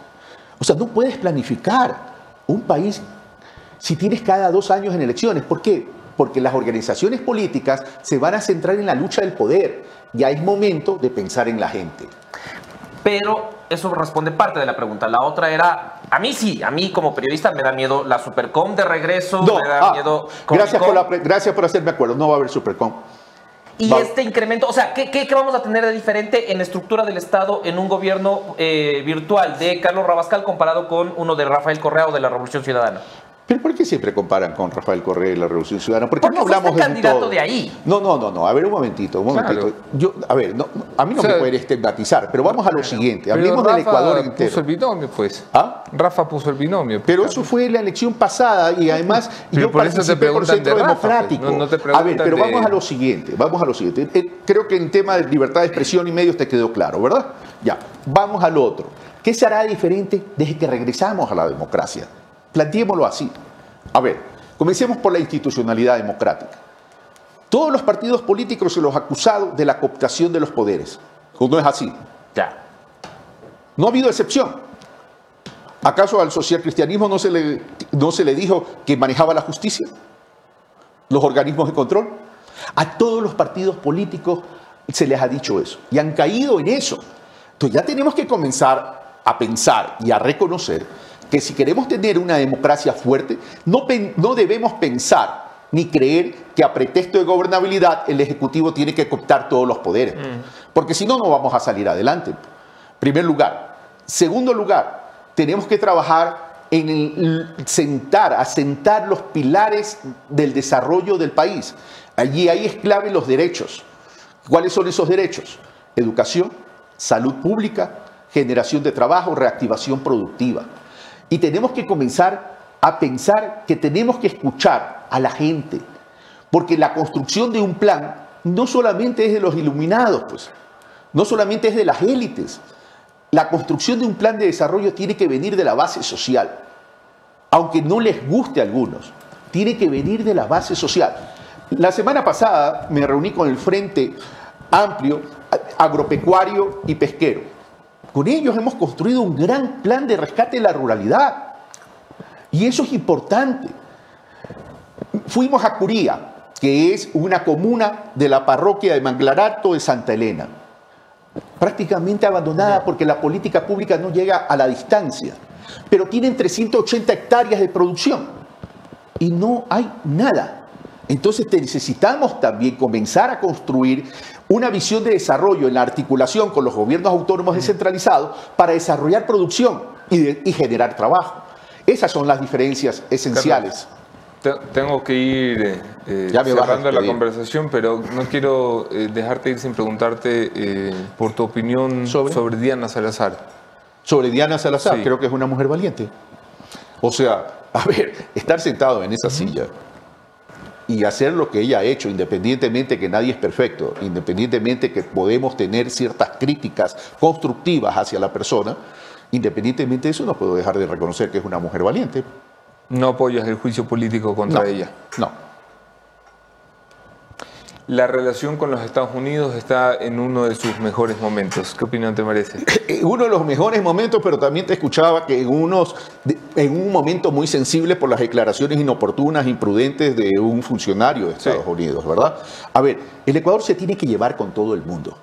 El Ecuador no puede caer en el juego de la geopolítica porque ahí hay, mu- hay dos monstruos o varios monstruos y nosotros somos algo pequeñito.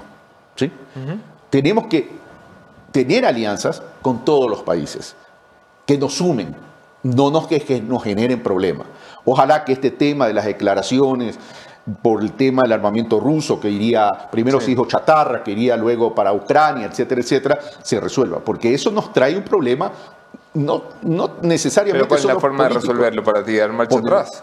A ver, primero tenemos que ser prudentes. pues. O sea, si sabes que hay un conflicto, Estados, eh, Rusia, Ucrania, la lógica que te dice, no vas a coger armamento ruso para darle a Estados Unidos que a su vez le manda a Ucrania. Eso fue imprudente. Eso fue imprudente. No por apoyar, no por generar un ambiente sano dentro de la democracia ecuatoriana, no hay que decir las verdades. Carlos Rojal. Gracias por Anderson, habernos encantado. acompañado. Seguiremos conversando Y igual. el estudio, porque aquí uno se golpea cada rato. ¿Qué ves? Pero es que llega. Por eso andaba de mal humor, Carlos. y Le, vamos a nombrar, la, la grada se llama Grada Viviana Veloz porque ahí se tropezó y casi se cae Qué Viviana. Le vamos a poner adorno Carlos Rabascal. por- Claro. No, yo, yo para esta campaña ya, ya tengo la prótesis de repuesto, doble tracción, bastón, Todo, una gama todo. de bastones para poner velocidad y todo. Listo, pues. Gracias. Javi Moni. Vamos a pasar eh, a lo que les teníamos ofrecido. Así es. Eh, Gracias, no sé qué, qué- qué desean ver primero. El, el análisis del el chat de la- del audio de Luis Eduardo Vivanco mexicano o el, el análisis de la... Vemos el, el audio ya. Oye, pero los quiteños sí hablan un poco como mexicanos. Sí, sí, sí. Yo, yo cuando estoy fuera, eh, en serio me han dicho varias veces mexicano. Claro, claro, por eso es normal. Anderson me dice habla como quiteña y me sale mexicano. Ok, vea- eh, veamos. Yo ni- ni siquiera lo he escuchado. Si no lo has escuchado, pues, No. pongámoslo, por A favor. ver, escuchemos. Verás, a ver te cuento, lo que pasa es que este pendejo del Anderson se reúne con este man de Norero y luego viene y me dice, oye, me dice, este hijo de puta de Norero nos ofrece millones, loco, ese man es full billete. Yo le digo, ¿a cambio de qué? Me dice, solo es para hacerle blindaje mediático lo de teléfono rojo, para apoyarlo en redes o defenderlo, y le digo de una. Pero lo que no contaba es que toda la tranza han estado haciendo en chats puta, en chats loco. Entonces ese hijo de puta se muere y se filtran todos los chats y ahorita estamos cagados, hijo de puta. Oye, sí parece la voz del Lucho, ¿no? Pero parece que estuviera la boca llena, como que estuviera comiendo algo, órale. No, es Algo como, así. es como Lucho hablando del castigo divino. No es Lucho hablando de la No, vida no, no, real. no, no, no. La, la voz de No, Lucho. Y yo no, no. defiendo ahí la voz de mi No es- amigo Lucho, que siempre suena como que tuviera un par de tragos encima. Y ese está muy sobrio para hacer. Es verdad. Es verdad. Ajá. Pero Es mira, verdad. acabo de enviar a producción, verifica encanta- ese, ya sacó eh, que existe un video que se está compartiendo Ah, bueno, que es. Sí, malísimo. está muy mal Qué hecho. falso. Está muy mal, Mira, muchachos. nos mandan, eh, Danilo, mira, nos mandas a tu gente. Aquí tenemos toda una unidad trabajando en inteligencia artificial y les enseñamos Sí. para que no gastes la plata por las puras. Yo sé que tienes mucha, pero no hay que gastar la plata así por las puras. La plata hay que cuidarla, viejo. Yo sé que cuando no es de uno, uno no la cuida, pero hay que cuidarla en términos generales. A ver, vamos a hablar de eh, otra inteligencia y es la inteligencia estatal de la Argentina que dio con alguien a quien Guillermo Lazo prometió traer del cogote y finalmente está cumpliendo el presidente Lazo su promesa. A ver, vamos, vamos por partes. Pongamos primero el video de lo que decía Guillermo Lazo de Hernán Luque Lecaro cuando dejó el cargo y Carlos Vera le preguntaba al respecto. ¿Por qué se fue Hernán Luque de las EP, de las empresas públicas, sin informe y en silencio? Bueno, pues la gente renuncia y se quiere ir y quiere cambiar de posición. ¿Yo qué puedo hacer? ¿No sabe usted por qué? No, no sé por qué. ¿Hubo Dígamelo usted. No sé. ¿Hubo rendición de cuentas? No, pero claro que sí. Y se le puede pedir en cualquier momento la rendición ¿Está de usted cuentas. contento de la gestión al frente de eso? Bueno, se fue, ya ha sido reemplazado y tenemos que ver de aquí para adelante. Eso decía. ¿Cómo eso, se esforzaba? Eso no? decía inicialmente. Tenemos lo que decía Esto después. era- claro. Después decía otra cosa. Pongamos esto en contexto. Vivanca, ¿qué haces aquí tú? ¿Y por qué no vienes a trabajar aquí con tus compañeros? Bueno, eh, ponte un micro, Vivanca, para esta parte de acá. A ver, esto decía, esto era diciembre 2022, ¿no? Mónica, Giselle, Javier. eh, 22. Claro. Sí. Sí, esto sí, sí, sí. 22. Esto fue antes, eran padrinos. Claro, claro. Porque eh, Luque presenta en diciembre eh, su renuncia. Esto, esto tiene un trasfondo importante. A ver, Luque presenta, y tengo algunas grabaciones que todavía no han salido, eh, y en esas grabaciones se habla del día que presenta la renuncia en octubre. ¿Por qué presentaba la renuncia en octubre? Porque estaba así. Sabía Luque Mm, Ya lo que venir. había investigación. Luque me llama a insultar un día, eh, también está grabado, por un trabajo que hizo la DOME, aquí en este espacio, que hablaba de él. Y entonces me llama eh, a pegar una, una severenda. Eh, tenemos una discusión acalorada por Que con- teléfono. confundió, pensaba que ¿Que eras Dome era tu Sí. esposa. Sí. Ajá. Eh, Me casaron ahí con la Dome. La Dome es tu esposa, es hermana de. Lucho. es- Sí. Ok, eh, déjame cerrar esta historia nada más. Entonces Luque presentó en octubre la renuncia y tengo la grabación de un funcionario público que dice el presidente no se la aceptó. Ajá. y no se la aceptó, no me vas a creer, porque pensaba, muy delicado, no puedo nombrar ya porque ahora no se puede hablar de esta persona, pero pensaba que había eh, un interés de una persona que era aliada política de él, del presidente Lazo. Entonces le dice, no, no, quédate. En diciembre se va Luque, Luque no se quería ir en diciembre, porque hay otra grabación en la que está discutiendo la sociedad de Choros y diciendo, diciembre es el mes en el que recuperamos, muchachos. Claro. Diciembre es el mes en Es el la que salen los cosecha, la cosecha, como ellos le llamaban, la cosecha. efectivamente ese es el término. Pero Luque se aterra y presenta la denuncia. Hubo presiones de una embajada, amiga del Ecuador, que decía ya esto es impresentable, presidente. El presidente le acepta la renuncia. Pero en esa entrevista con Carlos Vera, diciembre del 2022, no dice ni que mm, estuvo descontento, ni que lo hizo mal, ni que fue nada. La gente renuncia porque quiere cambiar de trabajo, sí, quiere cambiar de trabajo. Como si hubiera renunciado Jeff, que uno dice, pues, bueno, Jeff renunció porque quería Otro eh, ambiente. otro ambiente, que al final fue lo que pasa. No, no, no, no, no. El presidente va a tener que hablar de esto 20 o 25 días después. ¿Y qué va a decir? Lo siguiente que decía, y podemos ver el video eh, donde vuelve a insistir, pero ¿te parece si por No, petición no popular la gente está diciendo quién es Hernán Luque? Porque hay gente que no sabe quién es Hernán Luque. Pongamos la lámina número La 2. lámina, Ayer no. ustedes sabían ya que Hernán Luque fue detenido. ¿Dónde está Hernán Luque? Estaba en Palermo, un barrio de Buenos Aires, Argentina, un muy buen barrio, lindo barrio, de lo que he escuchado. barrio. Yo no conozco a Es ese. un barrio Lindo barrio. Fue Buenos detenido. Y sabes qué, es un barrio seguro porque está rodeado No, pues porque de... estaba Luque. No, no, no, no por eso. Porque hay embajadas para que todos están cerca, entonces Sí. cada esquina hay eh, Pal- policías comunitarios. O sea, Palermo, ellos creían que era Palermo seguro. está- Palermo es Sí, un barrio sí, sí. grande, es uno de los barrios más importantes de Buenos Aires, está rodeado de palacetes. Sabes que Buenos Aires tiene mucho Sí. palacete parisino. Todos esos son embajadas. Una zona muy segura, no es barata, no es barata. No, No, es un barato. barrio lujoso de Buenos Es- Aires. O sea, Sí, no es de los más lujosos, pero es un barrio costoso para vivir en, en Buenos Tipo Aires. Cumbayá, Eh, sí, San Borondón. Sí, Ya. sí. Para- Sí, O sea, no está en las afueras. No está en pleno las centro. afueras, eh, es céntrico, más céntrico que retirado, ¿no? Pero está muy bien. O sea, Hernán Plata no es que le faltaba. Porque Y- en Palermo tienes que pagar en dólares el, el, El alquiler, alquiler. exacto. No es fácil conseguir un alquiler en Buenos Aires, se los digo yo. Y el señor Luque se encontraba muy tranquilito. Hace tres o cuatro días la inteligencia policial dijo, bingo, lo tenemos.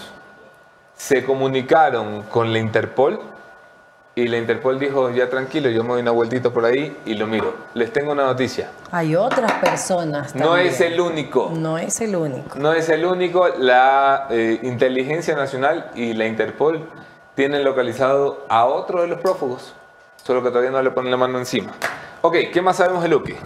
¿Quién es? Y es del, vamos a repetir esa lámina, es expresidente del directorio de la empresa coordinadora de empresas públicas, EMCO, una entidad que cobró muchísimo poder durante el, eh, gobierno de Guillermo Lazo y tenía la estructura, tenía la presidencia de los directorios de las empresas públicas por alrededor de 14 mil millones desde el presupuesto de todas las empresas públicas sumadas.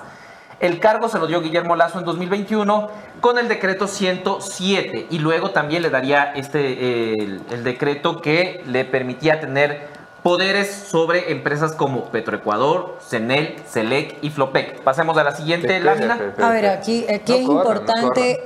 Anderson, Sí. agregar que para este puesto, que un presidente lo designe en este cargo tan importante a manejar tantos millones de dólares, es porque le tenía mucha confianza.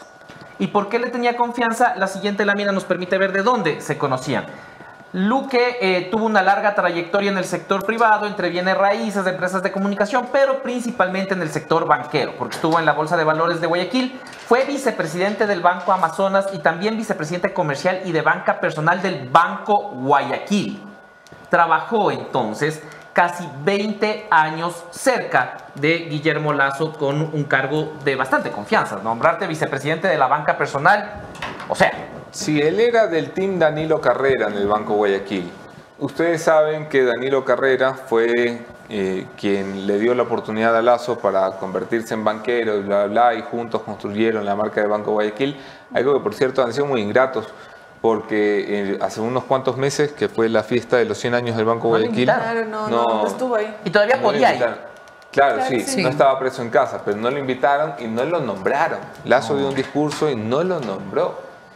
¿Qué sabemos de Luque Gómez? Tú que eh, te sabías hasta el número de cédula de ¿Qué no Luque en esa época. de, de Hernán Luque? Yo justo ayer recordaba que exactamente hace un, hace un año nosotros, eh, en febrero estábamos hablando del gran informe, no sabíamos la vida del señor Luque, al revés y al derecho, era un tipo que aparte también me acuerdo que él se fue del país el 8 o el 9 El de, 9. enero- El- nosotros salimos el 9 de enero al aire a las 8 de la mañana Y él se había cogió ido un avión a, las siete. 12. Ajá, como que unas horas antes. Y lo más, aparte de todo lo que sabemos de Hernán Luque, es el tema de Flopec, lo que lo lleva a él estar en la mira después de que obviamente presentó su renuncia y que Guillermo Lazo dijo que él no él, eh, estaba pensando que era un torpe y que por eso lo mandaron y que no el otro quiso renunciar.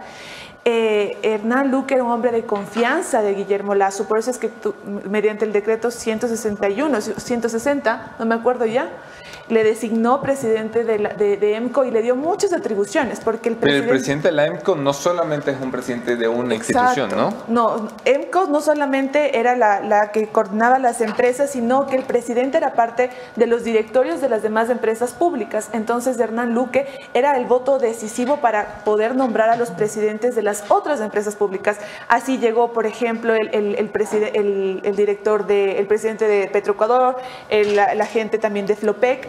Y Flopec fue exactamente el punto de quiebre de Hernán Luque, porque fue cuando le escuchamos decir que Flopec, bien manejadito, uno se llevaba la plata en sacos. Sí, vamos a escucharlo de nuevo más adelantito. Eh, este, este señor trabajó en el Banco Guayaquil 20 años, por eso cuando Lazo decía que casi que ni lo conocía, Era uno se podía reír mucho porque trabajaba en la oficina al lado, Claro. o sea, el flaco no era cajero, era vicepresidente del Banco Guayaquil. Llegó al banco, perdón, se hizo carrera del Banco Guayaquil de la mano de ese personaje, Mónica Velázquez ha pasado una foto eh, fantástica recuperada de esas épocas. Mírala, por favor, me la pones ahí con la carita feliz.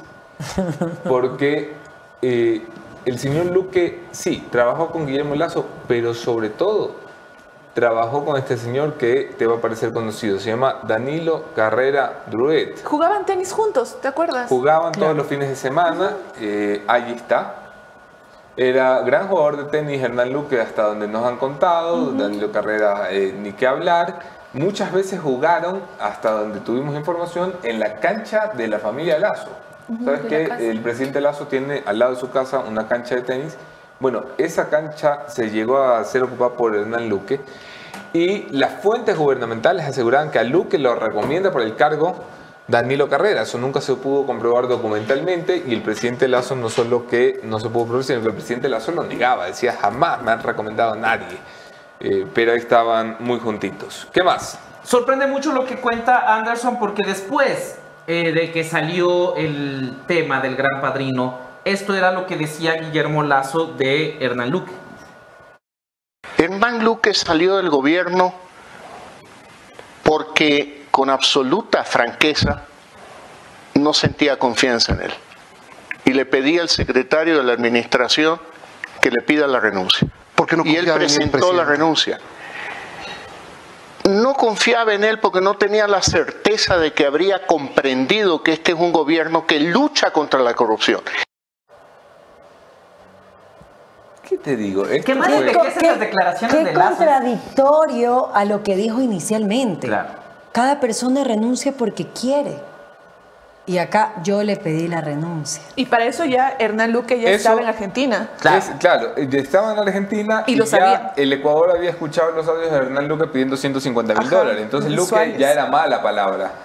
El presidente Lazo escuchó, bueno, lo cuento más adelante, escuchó eso en Davos. Ya les cuento cómo fue la cosa. Sí, para- Tenemos sí. otro video de, de este mismo, no sé por qué son dos cortes, pero eh, pongamos el, el siguiente video de eh, Guillermo Lazo hablando de Hernán Luque. Esa es la voz de Hernán Luque. Sentí indignación porque traicionó la confianza que se depositó en él y por supuesto inmediatamente llamé al ministro del Interior y espero que muy pronto traerlo del cogote, esté donde esté, para que se presente ante las autoridades y declare todo lo que debe declarar.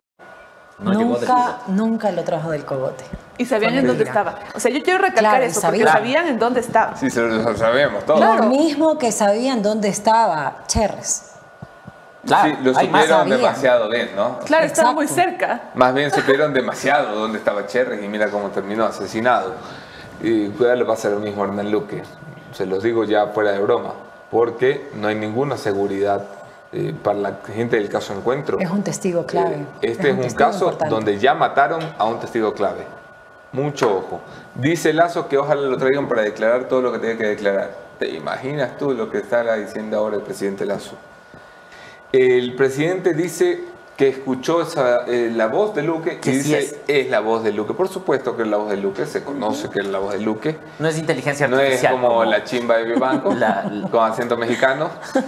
Y, y claro, el presidente escucha esto en Davos. Acuérdate que el Gran Parino sale el 9, ponte ahí una toma de entre los cuatro o alguna cosa así. Eh, El presidente sale el 9, el, perdón, el, el Gran Parino sale el 9 de enero. El presidente se va de viaje A la el cumbre. 12 o 13. Entre el más o 12 y el menos. 14, sí. Y se va, primero se va al Vaticano. eh, bueno, se, se va al Vaticano, el Papa no lo recibe, una, una historia medio rara. Y luego se va a Davos, había el Foro Mundial de Davos. Sí.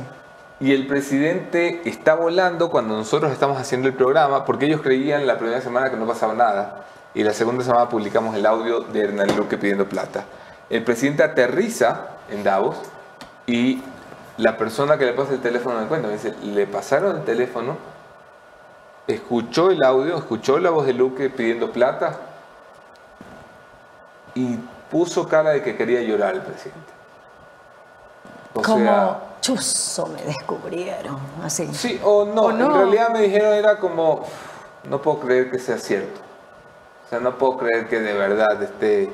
Pidiendo dinero mensual y Sí. hablando de plata en sacos. Claro.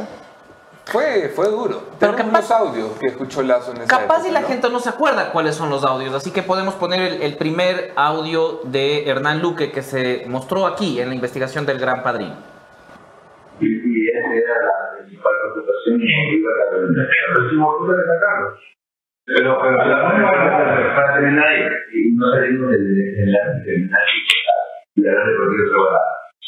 Estamos, hay que pero hay que saber cómo sacarlo. ¿Sabes cuándo se lo saca? Cuando tengamos esté el voto, yo te lo dije, en el directorio de tener. ¿Por qué? Porque si yo lo saco, yo, eso es lo decía, el momento que tengamos este voto, ahí, ahí no le pero ya, ya, ya, después de dos meses, si, si está aquí, entonces, tenemos que tener otro voto. Yo no sé cómo llegar al desestado. El desestado se llama Aarón Machado. Y es un tipo más grave que yo conocí en mi vida. Y es un yo no sé si maricón, no maricón. Si tenés más confianza en Dios, llegar a Machado es jodido. Es bien jodido. No, no es como ir a hablar con cualquier cristiano que te va a atender. No, este man es raro. Se lo estoy diciendo porque no es fácil conseguir ese voto. Tipo, muy difícil. Pero vamos a ver cómo puta de casa lo apretamos para que el mamador que trabaja lo que que hacer. Yo confío en él. Yo le digo una cosa, tipo, puta, en eso otra, loco. Y hipócrita. Y tú sabes que es hipócrita. Yo digo que, mira, yo digo a alguien, ¿sabes que a Danilo? Diga que mira, Hernán necesita cambiar su propuesta ahí que sea de. Y lamentablemente, la única confianza que hemos tenido. Danilo, decirle a Guillermo Llamero, que yo voto es porque estuvo Hernán, porque Hernán necesita tener control. Y la única manera de tener control es tener control de general y no, y no tener su propuesta como, como gobernador de compañía. ¿A qué Danilo le habrán pedido que le diga a qué Guillermo que qué Hernán necesitaba qué control, no? Estaban hablando de Antonio Casa. Antonio Casa, de- sí del que era presidente de, de director de CENEL en ese entonces. También que está- procesado en que la está causa procesado, Padrino. claro, y hablan de Correa, eh, que era mano derecha del presidente, que era Iván Correa. claro, Iván, Iván Correa, es importante Iván eso. Correa. Y, y Jairón Merchan Bueno, en este audio sale como un héroe, ¿no? Iván Porque Correa reconoció que efectivamente le habían pasado un currículum de esta Claro, conversación, ¿no? sí, después. Bueno, eh, no solamente hablaban de cómo Danilo le tenía que pedir a un Guillermo, no sabemos qué Danilo, qué Guillermo será, eh, evidentemente. Eh, está por verse. Ojalá no sea Danilo C. Y el señor Hernán no solo hablaba de eso, hablaba de Kushki. Hablaba de mucho dinero. ¿Cuánto necesitaba? Veamos lo que decía. El, el- el otro tema, eh, yo te comenté que yo prefería que me dé 150 mil dólares mensuales. A mí como que me da tranquilidad acabar en mi cabeza. Ahora, es el momento que haya más de eso, pues lo, lo, lo, lo ahorras para mí después, ahí ves, si ya como, como Freeman, que casa Valeria, ¿cierto? En Alemania, y que vamos a ir eh, a, a- abrir la cuenta en, en, en después de. A mí también me daría esa tranquilidad. 150 mil A mí me encanta la frase Andorra. porque dice, a mí como que me da daría tranquilidad verdad, no sé por qué. 150 mil mensuales. No Un sé millón por qué me daría tranquilidad 150 mil mensuales. Eh, increíble cómo hablaban del dinero público en el gobierno de Lazo. Increíble que hubo gente que defendió esto, ¿no? Claro. O sea, nunca se olviden de eh, los Aguilar, los Payares, los Hernández que se la jugaron por defender a todos estos choros. El señor Luque, que tenía tranquilidad con 150 mil al mes, tenía- quería abrir una cuenta en Andorra. No se sabe finalmente si la llegó a abrir o no. Será una de las cosas que le preguntará la Fiscalía seguramente en cuanto pise suelo ecuatoriano, porque la ministra Patricia Bullrich, ministra de Seguridad de la Dijo que Argentina, ya estaba marchando. ha dicho que la audiencia se va a dar hoy mismo, con mucha celeridad y velocidad.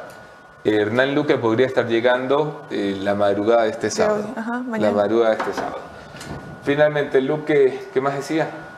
De Es la, la frase célebre, la, la La de siguiente es, la, la que ha quedado en la memoria de todos. Brother, Flopec es belleza. Veamos. El hermano de Javier. El hermano de Javier, ¿ya? El hermano de Javier.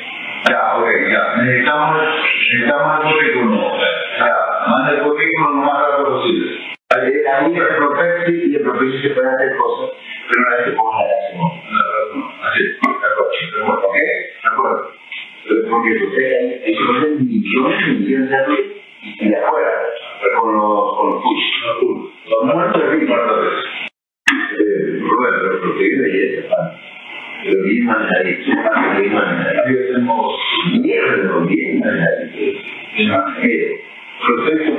tiene 400 personas en el Prospecto Pera. Igual de eficiente, 400 personas en el 200 personas tienen un ahorro como de, no sé, algunos millones de dólares al año. Ahora, Entonces, el el esa plata que se ahorra, va a ayudar a bajar el déficit fiscal. Él quería bajar el déficit fiscal y todo, ¿no? Qué bien intencionado era con la plata en los sacos. Bueno, Luque está, mientras hablamos nosotros, hoy eh, seguramente hablando con sus abogados, porque enfrentará una audiencia de extradición que muy seguramente terminará con él subiéndose a un avión. No he visto la cobertura eh, de, de los medios tradicionales al respecto. Dicen, ha caído Hernán Luque, eh, nada más. Ni El media mención. de EMCO, nada más. Sí, ni media mención a que trabajó en el gobierno de Lazo, a que fue su hombre de confianza o a que fue vicepresidente del Banco Guayaquil, ni media mención. Cosa rara porque tú tienes a un ex vicepresidente del Banco Guayaquil acusado de corrupción en el gobierno, del- un presidente del Banco Guayaquil, en sociedad con un tal Danilo, que podría ser el señor Danilo Carrera, eh, también accionista del Banco Guayaquil, eh, hablando con un señor Cherres, eh, que termina siendo asesinado en una casa alquilada por un hijo de uno de los accionistas del Banco Guayaquil. Y Ni media mención, me parece un poquito raro, ¿no? A mí me parece un poquito raro. Y algo que acotar ahí también, y es que el tema de Flopec continúa, ¿no? Eh, no es que después de, de lo que ocurrió y se denunció, cambió algo en la operación de la, de la empresa pública, todavía continúa eh, los de los, el tema de los pools, los, arrendamientos, los arriendos en los buques, no ha cambiado absolutamente nada, todavía sigue generando eh, ese Y- dinero ilícito, ¿no? ¿Y sabes qué más continúa? Las investigaciones. Recuerda que el Gran Padrino forzó a la Fiscalía a abrir ocho investigaciones. Así es. Hay un caso que es muy famoso, que es el caso Encuentro, que es la unión de León de Troya y el Con Gran el- Padrino. Pero en realidad son ocho. O sea, tienes el caso Petroecuador, tienes el caso Flopec, tienes el caso Cenel, eh, tienes el caso de tráfico de influencias de los generales que quisieron cubrir la mafia albanesa. Complicadita la cosa en este momento para toda esta estructura eh, de corrupción. Y una cosa más, ¿cómo va a ser la Fiscalía para proteger a Luque? Ya pregunta eh, de fondo. Esto no se hizo público nunca, lo que les voy a contar. Pero el año pasado, a finales del año pasado, se denunció el secuestro de la esposa de Luque. No lo viste nunca en las noticias. Hay muchas cosas que aquí los medios no te cuentan porque no les da la gana. Y se, se logró la liberación horas más tarde. Sí. Hasta donde yo pude averiguar, no se pedía dinero. Y la sospecha de los agentes que participaron en esa operación era probablemente tiene que ver con la información que tiene Hernán Luque Lecaro. ¿Se puede proteger a este señor y a su familia en un país como este? Son las preguntas que tienen que empezar a hacerse los agentes del caso si es que quieren contar con Hernán Luque como cooperador en, en- un caso en el que lo cambiaría todo. ¿no? Luque tiene las comunicaciones con sus superiores y sus superiores eran solamente dos. ¿Algo más? No, nada más sobre el tema. Para cerrar, una vez que nos despidamos, pueden quedar con el producto de Pedro Ortiz para el traductor de, de quiteñismos y, y guayaquilismos. Monismo, no los quiere decir. Monismos. No, que lo digan ellos, no yo. Pero con eso entonces cerramos ya la semana. Ok. Y se viene feriado. Aquí nos veremos en un lindo feriado. Espero que todos disfruten mucho, espero que no trabajen, espero que se desconecten. Alejandra Pérez va a trabajar. Que descansen. Claro, ahí en el aeropuerto. Está sorteada. Nos veremos aquí, señores, este miércoles. Eh, Eric Pozo dice, Domi, cásate conmigo. Por favor, respóndele a Eric Pozo si te vas a casar o no. Eh, Depende de la propuesta. De- Creo que te acaba de decir. Bueno, No, depende de la propuesta en que- su totalidad. Claro, o sea, ¿Qué ¿qué incluye? nomás, qué nomás Claro, viene? ¿Cómo es la negociación? ¿Qué nomás viene? ¿Qué Ok. es eso? bueno, es que un matrimonio es un acuerdo entre dos partes, así que. Un acuerdo entre privados. Un acuerdo Claro, privado, claro, por diría Machi. supuesto, a ver qué hay de por medio. Muy bien. Nos quedamos entonces con el video de Pedro Ortiz. Nos quedamos con Pedro Ortiz, ahí se ven. Mónica Velázquez, Javier Montenegro, hoy estuvo la Dome Vivanco con nosotros, su servidor Anderson Boscan. Chau, chau. Diccionario monolongo de la realmente rara Academia de la Lengua Ecua. O sea, ¿qué cosas dices, Bef? Este video tiene intenciones académicas, científicas y sobre todo antirregionalistas, porque vamos a establecer que los guayacos hablamos más bacán que los quiteños. Ya Sí, están hablando ley. huevadas. Comenzaste a hablar huevadas. Así no. Así no. Acá hablamos mucho más bonito. A ver, ¿cómo pronuncian ustedes hot dog? Hot dog. No. A ver, di pizza. Pizza. Y A ver, di Elec, no Emelec. Emelec, Emelec. Emelec, ¿saben decir? Aguanta, aguanta. Pero eh, nuestro presidente, Daniel Novoa, es guayaco y así que se mandó esta. Pues, o sea, cohete bala al, al CNE. Cuete bala. ¿Qué significa cuete bala? Rápido, pues raudo, veloz. No, no, O sea, no. como aquí se diría breve, breve. Breve, las breve. cosas. Yo- Aburridísimo. Es es como que hablara mi abuelita. Pila y mosca, pila y mosca, mijo, que te roba. Hablen bien. Alzando pelito, alzando Eso, pelito. rap, breve, breve. Está sólida la calle. O también yo diría, el día, hasta el diablo es el presidente antes de entrar ahí. Nosotros, barrio no mata barrio, porque Claro. nosotros somos leales con el barrio Además, Y mira, mientras, mientras dicen- más peligroso el barrio, mejor la salchipapa. Eh, cuando hace frío? Hace pacheco. Achachay. ¿Cómo diríamos nosotros? Calor. Calor. Hace la calor. La calor azota, está que quema, está que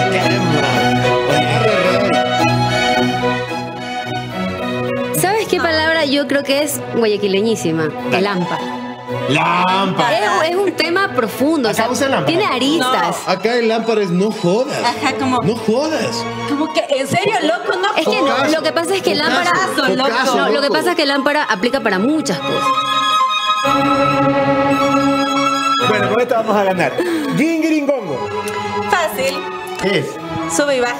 El jueguito del Eh, parque. se ¿no? sabe, claro, eso sí se la sabe, ya. Escúchame, escúchame. Esto lo vamos a continuar. Este es el primer video y esto es una serie que viene